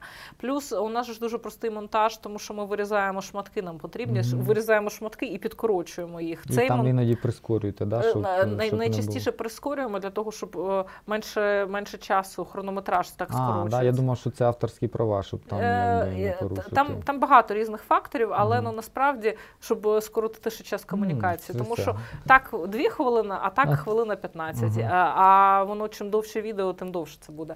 Плюс воно так концентрованіше, ти легше сприймаєш інформацію. Е, Тобто монтаж простий. А ОБС програма, через яку це випускається, там теж, в принципі, ну я спочатку боролася з цією програмою, бо я не розуміла там деякі налаштування. Мгм. Потім я все-таки зупинилася, така почитала інструкції в інтернеті, попробувала це, і воно спрацювало. Мгм. Там підключення звуку у мене довго не виходило, там це не виходило, потім шум у мене не пропадав і так далі. Так далі. Так у вас не зависає нічого. Я, я чув, що багато хто скаржиться, що в прямому ефірі воно висне, там А Воно іноді підвисає, але це через інтернет, і глядачі знають. І ну, типу, якщо у нас щось підвисає, ми просто мовчимо, чекаємо, поки воно відвисне, і ми далі говоримо, щоб ну тому, що воно ж перескакує, Мгм. типу, з якоїсь фрази на якусь. Плюс завжди все, що ми записуємо ефірами, воно пишеться також паралельно. Мгм. А, і тому це є файл, якийсь відписаний. Тому, якщо там якісь взагалі проблеми, то ти завжди можеш взяти цей файл. А, і тому інструменти найпростіші. iMovie. А, якщо там зі звуком щось можна ще там чимось підтягнути, я навіть вже не пам'ятаю. Як називається, ну теж там щось дуже просте. Ага. Потім OBS – це та програма, через яку ти підключаєш вебку, підключаєш мікрофони і підключаєш взагалі всі ці відоси, які ти виводиш. Мгм. Є складніші програми, але ну просто я вже звикла працювати в OBS, і він функціонально Мгм. абсолютно робить все, що треба. І крім цього, в телефоні ти завжди бачиш там. Ну, ми, ми телеф... я читаю не з Коменти там, да? ну, не з іноді з екрану читаю, а іноді просто з телефону читаю, тому що для картинки з телефону простіше, ніж коли ти так. Угу. У тебе тут вебка, і ти такий, а я зараз прочитаю. Ну, воно якось по-тупому. Е, Тому все нормально. І ну, Андрій теж він, коли готує ефіри свої, я взагалі туди не втручаюся. У нього там свої підхіди, він це робить теж по-своєму. І теж е, Мгм. ніяких проблем немає. Це, це, цьому легко можна навчитися. Якщо завдати, причому самостійно, інтуїтивно. Ну, от просто перший раз те щось не пішло, другий раз не пішло. Мгм. Найбільша проблема завжди у людей зі звуком. Я, наприклад, е, е, Сраку Дупу дивлюся, є такий канал Срака Дупа. А, і у них там постійно якісь вилазили баги зі звуками. Я хотіла написати е, Щегелю Андрію, один із е, ведучих там. що типу, Андрій не переживає. У мене теж так було. Мгм. Перші три місяці рагулів. Я от у мене постійно щось зі звуком йшло, йшло не так. Я ж взагалі звук виводила через динаміки комп'ютера, і це, це якість жахлива, все жахливо. Я не знаю, чому люди це дивилися. Але ну зараз вже все, все нормально. Так, ровненько. І скажіть ще про, е, про вашу от, е, як це, співпраця, не співпраця. От коли ви з Андрієм ефіри ведете, ну чому ви це робите? От у вас є у кожного свій проєкт, а іноді це у вас як ну не знаю. А Андрій про Андрій просто зайшов в, в такі в якісь формати через е, АМБ. Раніше цей проект називався Агенти медійної безпеки, і тепер ми стали ПТС по телевізору. Мгм. Сказали, ну перейшли в домашні ефіри і вирішили перейменуватися. І ну медіапродукт, е, який ми обговорюємо, ми ж обговорюємо не стільки медіа, скільки ідеї, які вкладають в голову медійники, і яким чином вони це вкладають. І ми Андрій якраз завжди казав, що нам треба говорити про ідеї, а не про події. Угу. І, Ну, а я, а, а, а, а сам формат був, що ми більше говорили про події. Ну там цей розказав те, цей розказав те. А, але це насправді маніпуляція, і ми пояснювали. А Андрій каже, треба ще розповідати людям, що за цими словами стоїть. Тому що коли виходить хтось і говорить, що. Ну, наприклад, щось таке скажу. Ну, от Рабінович останні цитати видавали, що повірте мені, повірте мені, російська вакцина там спасет Ну, да, нас ну там. ні, цей. вакцина це вакцинами. Є ще певні меседжі, які вкладаються а, глядачам із серії. А, ну, всі прості пацани, вони ж, ну, типа, ну от е, Бардаш, він е, від нього дуже бомбила українська аудиторія, тому що він, зокрема, наприклад, розповідаючи про жахіття України. Жахіття того, що відбувається в Україні Дудю, російському журналісту українського походження, Мгм. що найцікавіше, він е, сказав приблизно такий текст, що ну ми от е, вообще там, от я там, він здається, з Луганської області. У нас там вообще пацаны, конечно, кололи себе какое-то там что-то в кулаки, кулаки потом загнивали, на дискотеки ходили, там могли человека убить. А, І він це все розповідає, розповідає, да-да-да. розповідає. Вона говорить, ну це все нормально. А от сейчас в Україні на українському язикі з- з- заставляють говорити, вот это ужас. Ну тобто, фактично, він розповідаючи цю всю історію, да, я згадав вашу а, розповідає, ну, типа, що е, бути в рабстві, фактично, в якомусь маленькому індустріальному містечку, виживати не як людина, а як худоба, бути під ризиком бути вбитим, якщо ти йдеш на дискотеку. Жити в умовах, де ти просто знаходишся в рабському підкоренні всій цій системі, яку створили для того, щоб ці люди жили як худоба, і створили ті, до кого вони типу прагнуть. Тому що це, це вся історія із Москви. Вони просто індустріалізували регіон і зробили людей рабами, і законсервували в цьому рабському процесі. І люди, які живуть і народжуються там, вони народжуються без віри у те, що в їхньому житті щось стане краще. І цих людей привчили до того, що це нормально, а говорити українською мовою в Україні це жах. І він це транслює. І він це транслює аудиторії, у яких прописується бути рабом, виживати як собака нормально, а говорити українською мовою це жахіття. Це прописування зневаги до українського. Велика проблема в тому, що у нас зараз не стільки йде промо російського, скільки привчання українців до того, щоб ненавидіти українське. От агалтіле патріоти це з цієї істо- е, серії. Оці от твердження, вони ж не стільки говорять нам, що давайте з Росією краще. Вони де, дегуманізують Україну, українське. Ми проходимо величезну а, інформаційну атаку, дегуманізацію українського. І українці самі себе не сприймають українцями, і це велика криза ідентичності. Нас просто створ... з нас роблять манкуртів. І ми добровільно на це часто йдемо. І тому у нас дуже важлива функція з Андрієм, от якраз до що він хотів. Він хотів не ставити ці фрази, а він хотів Пояснювати. Що ця фраза, який ця фраза має вплив на людей, що вона залишає, який потім постфактум, з чим ти живеш.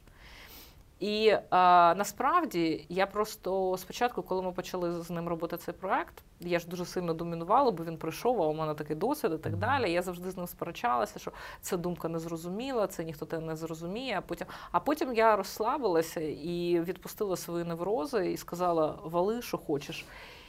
Багато хто з глядачів Андрія не сприймав. І дотепер намагається якось, типу, там казати, не треба Андрія в студію. Я просто розумію, що ці люди не доросли. Угу. Тому що те, що іноді говорить Андрій, от мої розумні формулювання, як часто кажуть, Таня так вміє розумно сформулювати. По-перше, вони стали наслідком того, про що ми говорили за кадром. А по-друге, він іноді за е, в ефірі може сказати непідготовлено якийсь такий текст, який насправді відкладе в людях потрібні реакції. Як от після слів Бардаша. Що у, у, типу, умирати в рабстві це нормально, а бути українізованим. Ну, відома фраза лучше бути ізнасилований, чим українізірований, да? ми на Мазайла, Куліша згадаємо. Е, Бардаш це повторює в сучасній е, інтерпретації. І ми говоримо, ця фраза робить страшні з вами речі. Ви не усвідомлюєте, вам здається, що це випадкова фраза. Я чула недавно. А чому Бардаша так всі цитують? Який він вплив має на наше суспільство? Він величезний вплив має на суспільство пацанчиків, які вважають Бардаша своїм авторитетом. І пацанчикам він прописує лучше бути ізнасилованим бутилкою, чим українізованим. І вони живуть з цим меседжем. А ми, пацанчиків, говоримо: ребята, вас посадили на бутилки, злізьте з них. Ну, я розумію, що це дуже грубо звучить, але фактично ми це озвучуємо і пояснюємо, чому ми це говоримо, даємо приклади. Хто не підготовлений до нашого контенту, це ще важко сприймати, це може ображати. Іноді ми ображаємо людей в живому ефірі, тому що не завжди вірю, що це людина, тобі здається, що бот. Але я можу сказати приклад. А, часто мені пишуть якісь люди повідомлення, або я бачу в, в чаті, наприклад, в, в Телеграмі хтось пише, і я думаю, це якась несправжня Мгм. людина, це якийсь провокатор, Мгм. заліз просто тут, значить, каламутить воду. І я набираю, людина на Телеграм дає можливість, типу, альо, давайте поговоримо. І мені відповідають, і там людина справжня. І я кажу, слухайте, вкотре хочу спіймати бота, але бачу справжню людину. Кажу, ви знаєте, я вам дзвоню не для того, щоб типу, сказати, що не треба писати, чи там вас присоромити, чи ще щось. Але кажу, ви розумієте, що в момент якийсь ви маніпулюєте дуже сильно. Типу, не треба так занадто, тому що ну, типу, ну це вже занадто. І, ну і типу, глядачі, по-перше, трошки в афігу, тому що ми, ми дзвонимо. Андрій може подзвонити там, з'ясовувати цей. І е, по-друге, знову ж таки, ти не можеш озвучити думку зрозуміло зразу для всіх. Хтось її спіймає на півслові, хтось її спіймає, коли закінчиться фраза, а хтось її трактує абсолютно кардинально по-іншому і буде на тебе ображений через своє сприйняття. Ну, ми працюємо над тим, щоб наші глядачі нас сприймали е, з півслова. І Андрій е, насправді він. Е, по-перше, має право на абсолютне хуліганство, чому я собі не дозволяю. Mm-hmm. Тобто він просто хуліган. І є теми, які я просто не готова озвучувати, тому що вони дуже контроверсійно звучать, і я просто так, типу, я це не скажу, Андрій, давай ти це скажеш. Mm-hmm. І він це говорить в кадрі. Ну тобто, у нас є такі моменти, коли mm-hmm. я кажу, оце я не буду говорити, ну але ти це можеш сказати, і він це говорить. І тому у нас така от співпраця ПТС це абсолютно спільний продукт, тому що я показую теми, які обговорюють, а Андрій говорить, який наслідок має таке саме обговорення тем для суспільства. Але для того, щоб це зрозуміти, треба трошечки вкурити взагалі mm-hmm. в чому концепція. Тому що а, ще багато людей йдуть за формою і за першим слоєм слів. Тому що є слова, а є те, як ти сказав слова. Тому що можна сказати патріот. А можна сказати патріот, угу. можна сказати ну ти дебіл. А можна сказати, ти такий дебіл, ну ти що? І слово дебіл може бути позитивним. Ну, залежно від того, як тобі його сказали. Ну, Це може бути. Е, е я не знаю, якесь спілкування двох друзів, вони одне одного так називають, і для них це не образа, а це може бути образа. І і багато хто просто от перший рівень на словесному рівні все закінчує і не читає ні інтонацій, ні відкритості людини, ні того, як вона спілкується, mm-hmm. ні того, як вона диктує. Е, своїм спілкуванням саме свою точку зору і більше не готові ні до яких інших сприймати і так далі. Тому ми так трошечки вчимо заглядати далі. Типу, ось вам це сказали, але це mm-hmm. вам сказали, а прописали вам зовсім оце. Вам здається, що це нічого не значить, але ви потім з цим будете жити. Mm-hmm така історія. Класно. Да, Цікава е. історія. да. Е, дякую вам. Я е, не розчарований, приємно вражений. І ця програма, вона, ну, моя, мій задум цієї програми розповідати про блогерів, які особисто мені цікаві. І те, що ви з Андрієм робите, дійсно цікаво. І зараз мені було цікаво послухати оцю кухню, да, як як у вас е, все відбувається. І я знов таки не розчарований, тому що коли вас дивишся там по ту, по той бік екрана, то і отак от живу з вами спілкуєшся, то немає. Ну, ви справжня, да, ви ви конгруентна, ви абсолютно така, яка і там. І, мабуть, це дуже. Ну, я вважаю, що це дуже важливо, тому що ну, немає фальші, все по-справжньому. Що ну, тому що ну, неможливо, ми просто живемо цим проектом, і якщо mm-hmm. жити імітуючи щось, то ти просто ну, ти, типу, ти не виживеш. Це раз. А по-друге, одне з найпоширеніших питань, яке ставлять про мене людям, які зі мною знайомі. Mm-hmm. Ті, хто дивляться тільки проекти, або десь чув, а може навіть не дивиться, а просто чув про рагулі. Це питання, а вона нормальна? Як, ну, Я таке кажу: ну це нормально, це нормально. Я нормальна, я взагалі-то нормальна. От, е, Просто ну, є багато стереотипів. Є багато стереотипів, що якщо людина висловлює якісь некомфортні думки, то вона просто хоче йти на конфлікт, що вона через конфлікт хоче заробити собі славу і так далі.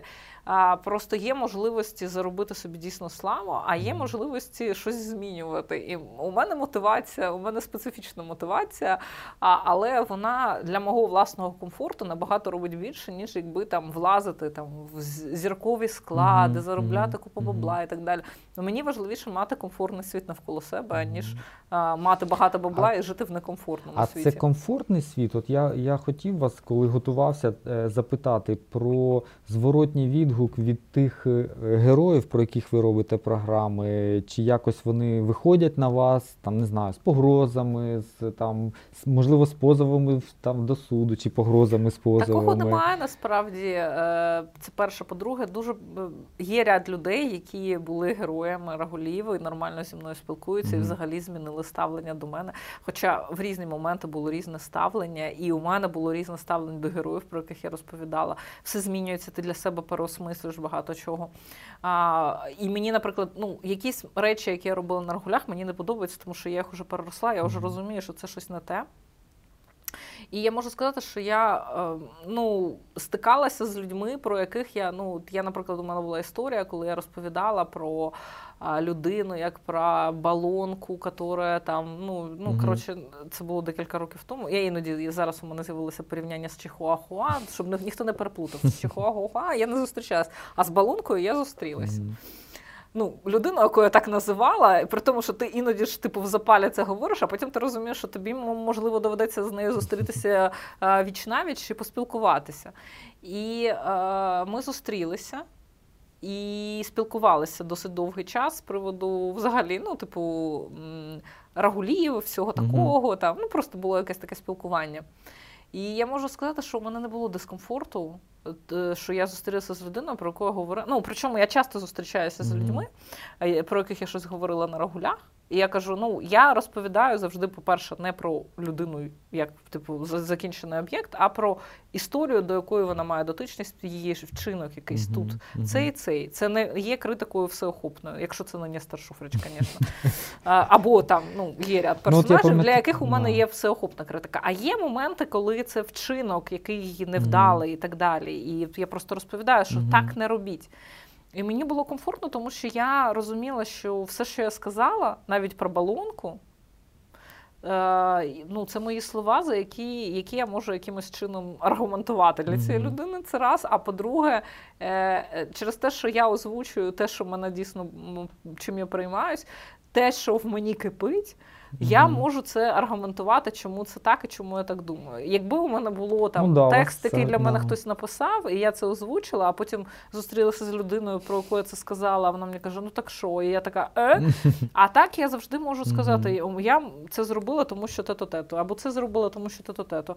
І були такі моменти, коли ну були звичайно менш комфортні варіанти спілкування були більш комфортні. Там серії е, Я хожу до церкви, вас Бог покарає. Це такі от історії. Ну, це е, це, це, це смішно. Ну, я от чув е, от Фреймут колись. Ну, от, вона остання говорила, фраза була про неї. Да, що, що вона от, назива, Вона комусь потім відповідь давала. От там є така там Таня Микітенка, яка мене регулями називає. Ну, тобто, це її була якась реакція. Потім оця дружина футболіста. Якраз, так, абсолютно. Да. Ну, але, по-перше, дружина футболіста, до речі, підняла класну тему. Я потім, я коли відповідала уже в ефірі, це було ну, для мене важливий момент. Вона дала ще одну можливість проговорити. uh По-друге, я нападаю на людей е, тим, що говорю про них. Це абсолютно здорова реакція реагувати на мій ну напад. Ну, да, ну, ну тобто, якщо чу, ну, якщо вони на, дізнаються, якщо вони дізнаються, це абсолютно нормально, що вони говорять, що типу Таня теж якась не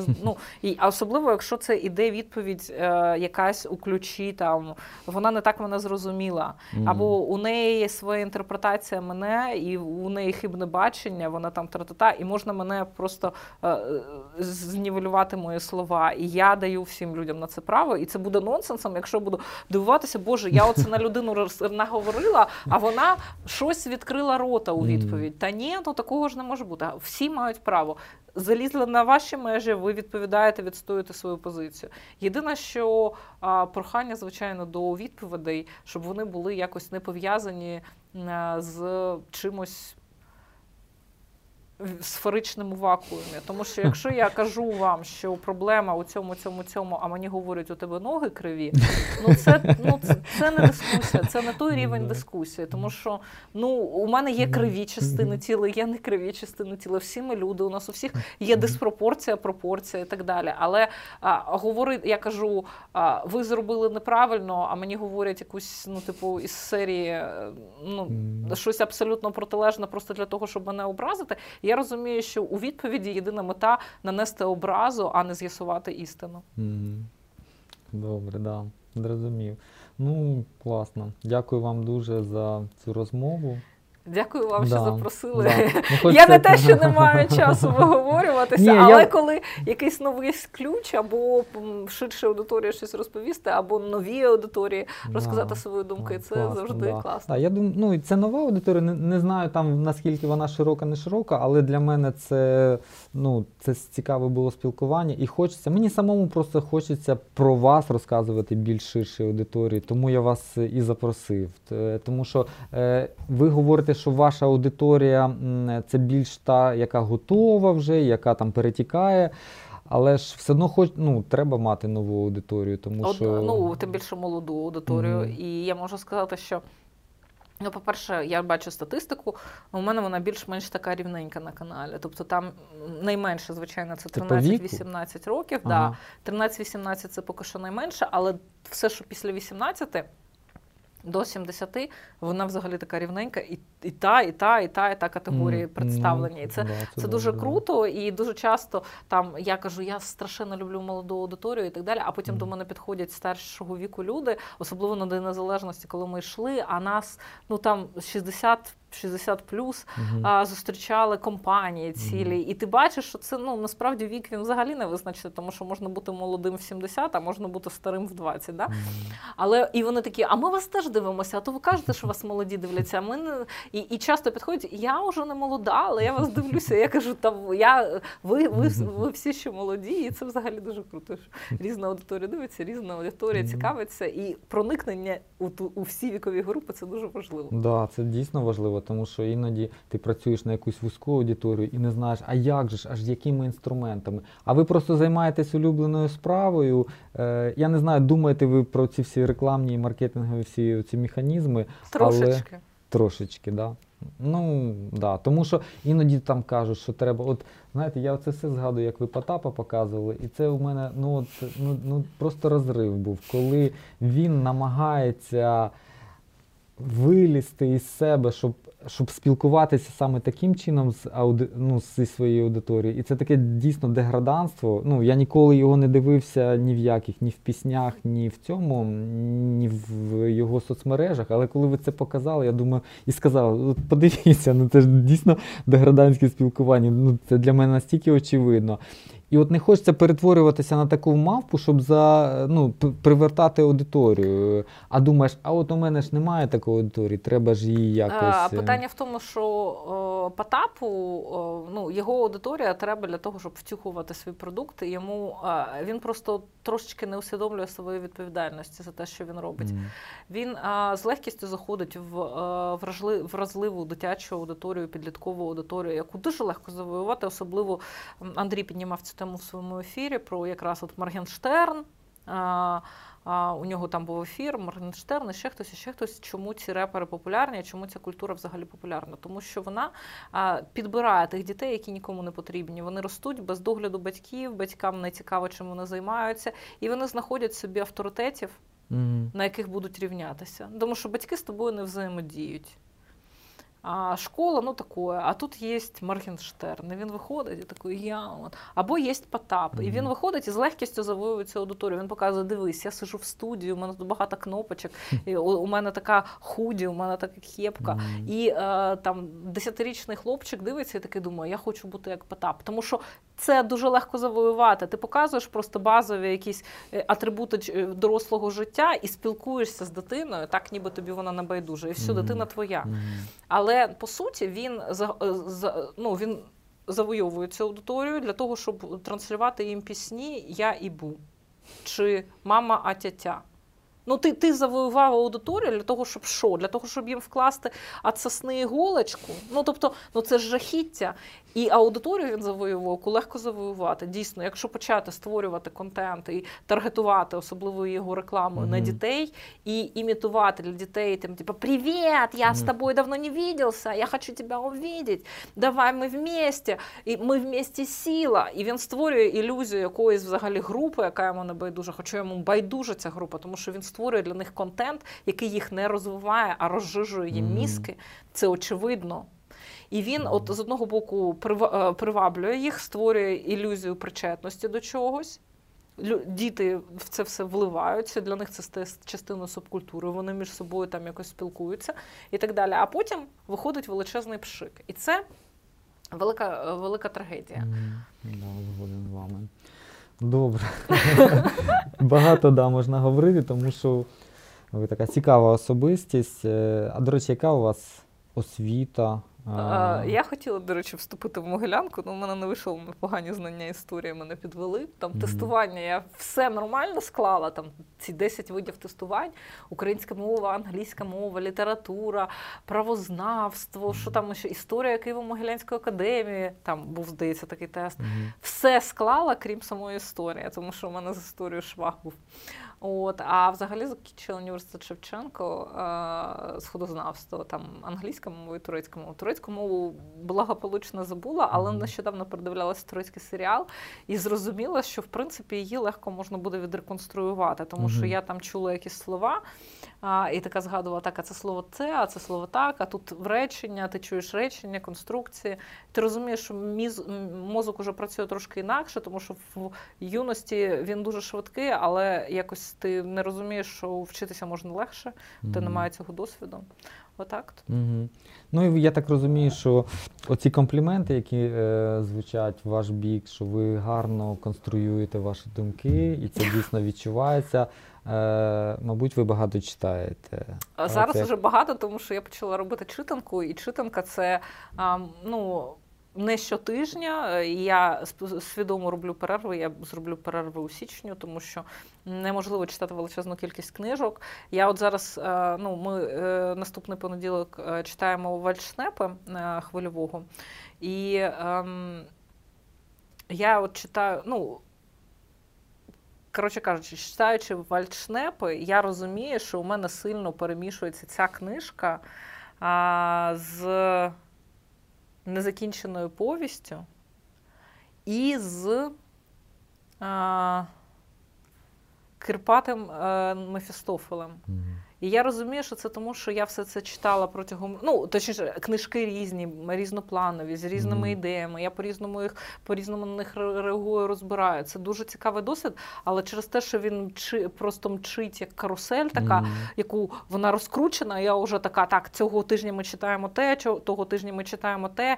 Можливо, я буду брати якусь одну тематику і її читати протягом місяця, mm.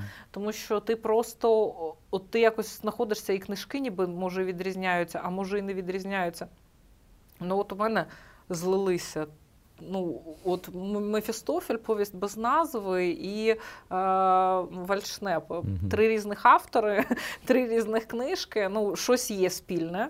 Є однозначно, і я про це, мабуть, теж буду говорити в ефірі, тому що воно якось так дивовижним чином монструозно зливається. Але я рекомендую читати українську літературу і від е, забути про стереотип, що українська література це про село, mm-hmm. про страждання, про біль. Е, зовсім ні. Це ну вам просто розказала, що українська література це просто село про страждання і про біль. Якщо ви забудете про цей стереотип і почнете читати українську літературу, то у вас буде зовсім інша реакція. А чому важливо читати українську, а не, ну, наприклад, русську літературу високу? Тому що, по-перше, цей величезний міф, що вона якась вища за іншу світову, був сконструйований. А по-друге, краще переживати біль, травми, переживання а, українців в українській літературі, ніж біль травм переживання русських, тому що у них свої болі, у них свої там страждання, у них свої травматичні досвіди, у нас свої травматичні досвіди. І краще більше знати про свої травматичні досвіди, ніж про чужі. Для і того, щоб да, і про свою історію. І... Там, там, ну, там не тільки там же ж.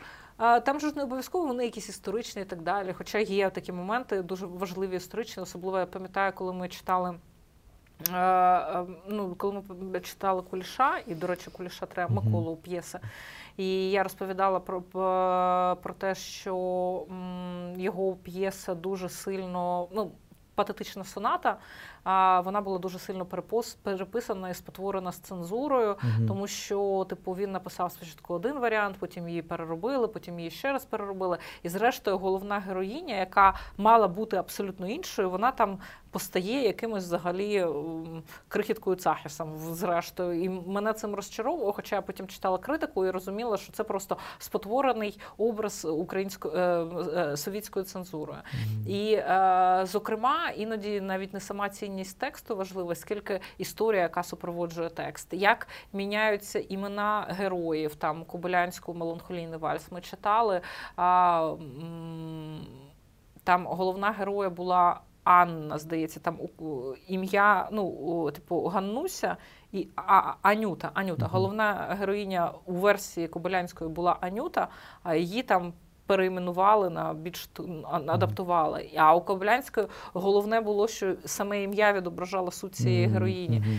І ми це все розбираємо у читанці для того, щоб, по-перше, бачити, яким чином модифікувалися літературні твори під цензурою, щоб розуміти, що відбувалося, які процеси. По-друге, українські твори про українців відображають наші переживання, сподівання, процеси, які проходило е, процеси перетворення, які проходило суспільство.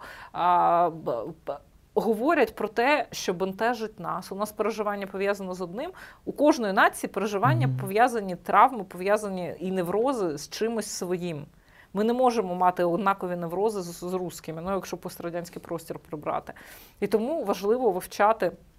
В тому числі ці всі досвіди і глибокі Мгм. переживання на прикладі своєї літератури, а не на прикладі Анни Кареніної, яка бросилась під поїзд, і от все, тепер ми, Мгм. коротше, всі Анни Кареніни. Будьте. Анютами краще. Да. Власне, дуже вам дякую. Дуже, дуже цікаво, можна дійсно годинами з вами. Можна годинами, да. на різні теми. Ми викладемо це все глядачам, хай вони це слухають. І я хочу ще раз по, е, назвати проекти, в яких працює Тетяна. Це ПТС по телевізору сказали. Її канал називається Рагулівна. Да? Рагулівна, там проєкт Рагулі. До речі, там дуже цікаві е, списки відтворення, і мене зачепили ваші музичні. Я вже, я вже не знаю, чи. Е, Теж можна було про це поговорити, тому що українська музика у вас на каналі, і там, там стільки. Я, я просто що... це, це те, на що, на що в мене не вистачає сил, Мгм. тому що це теж треба сидіти і кожне відео для того, щоб змонтувати там. 3-4 години треба, як мінімум, якщо ти вже знаєш концепцію. Тому що я там беру українську пісню, яку накладаю на відеоряд з українського кіно, або Мгм. просто відеоряд якийсь пов'язаний з чимось теж е, там з документалістикою про Київ, наприклад, Мгм. і так далі. Для того, щоб люди чули якусь музику, яку вони раніше не чули, і розуміли, скільки всього вони все пройшли. Мгм. Але ну, на 2020 рік, 21 Перший. рік насувається, Ага. так що там, гадаю, буде продовження цієї історії. Так що хай Ну, заходять і дивляться. Да, заходьте на канал. Рагулівна, да, там, там стільки всього. І, і дійсно можна зрозуміти, що у нас є і музика шикарна просто, у нас є і література українська, і ми не менше вартість. Не менше Абсолю, да. абсолютно. Нам просто Да. треба більше про себе знати, а не цікавитися дудьом і думати, що дудь це пік е, розвитку. Ну насправді нам треба цікавитися продуктами, які роблять українці. І насправді, от останній е, величезний срач з приводу рутені і цього фільму, і того, як твоя підпільна гуманітарка відповіла на це, і які дискусії відбуваються в українському інтернеті з цього приводу. Це просто ще один приклад того, що ми нарешті заглиблюємося у власні Мгм. срачі, у власні дискурси, Мгм. пов'язані українське, українське, і воно Мгм. клінчується і шукає істину. І це, це круто. А- А не ми беремо і розбираємо якесь там Ксенію Собчак, яка Мгм. щось там сказала. Да, Хоча або не ці всі. Кіркорови, Баскови, ми вже продовжуємо жити якби цими. Ну, уже, слава Богу, перестаємо Да. жити їхніми, їхніми проблемами, конфліктами, у кого скільки дітей там і так далі. Слава Богу. Краще, да, Це слава краще, Богу. як ви сказали, в наших власних срачах там ті, теж можна багато знайти цікавого. Таня, ще раз вам дякую. Дякую. Да. Не буду більше нову тему піднімати, хоча, хоча цікаво. Е, друзі, якщо вам сподобався наш ефір, скажемо чергові фрази, підписуйтесь там на наш канал, ставте лайки, пишіть ваші коментарі і запитання. Дякую вам, Таня, за цю цікаву Дякую. розмову. Да, я всім раджу підписуватись на канал Рагулівна. Ви отримуєте велике задоволення, причому в широкому спектрі. І емоції, і культура, і розвага, і серйозні речі, над якими можна думати і думати. Тому Дякую. до побачення. Да. На все Па-па. добре, щасливо. Дякую вам.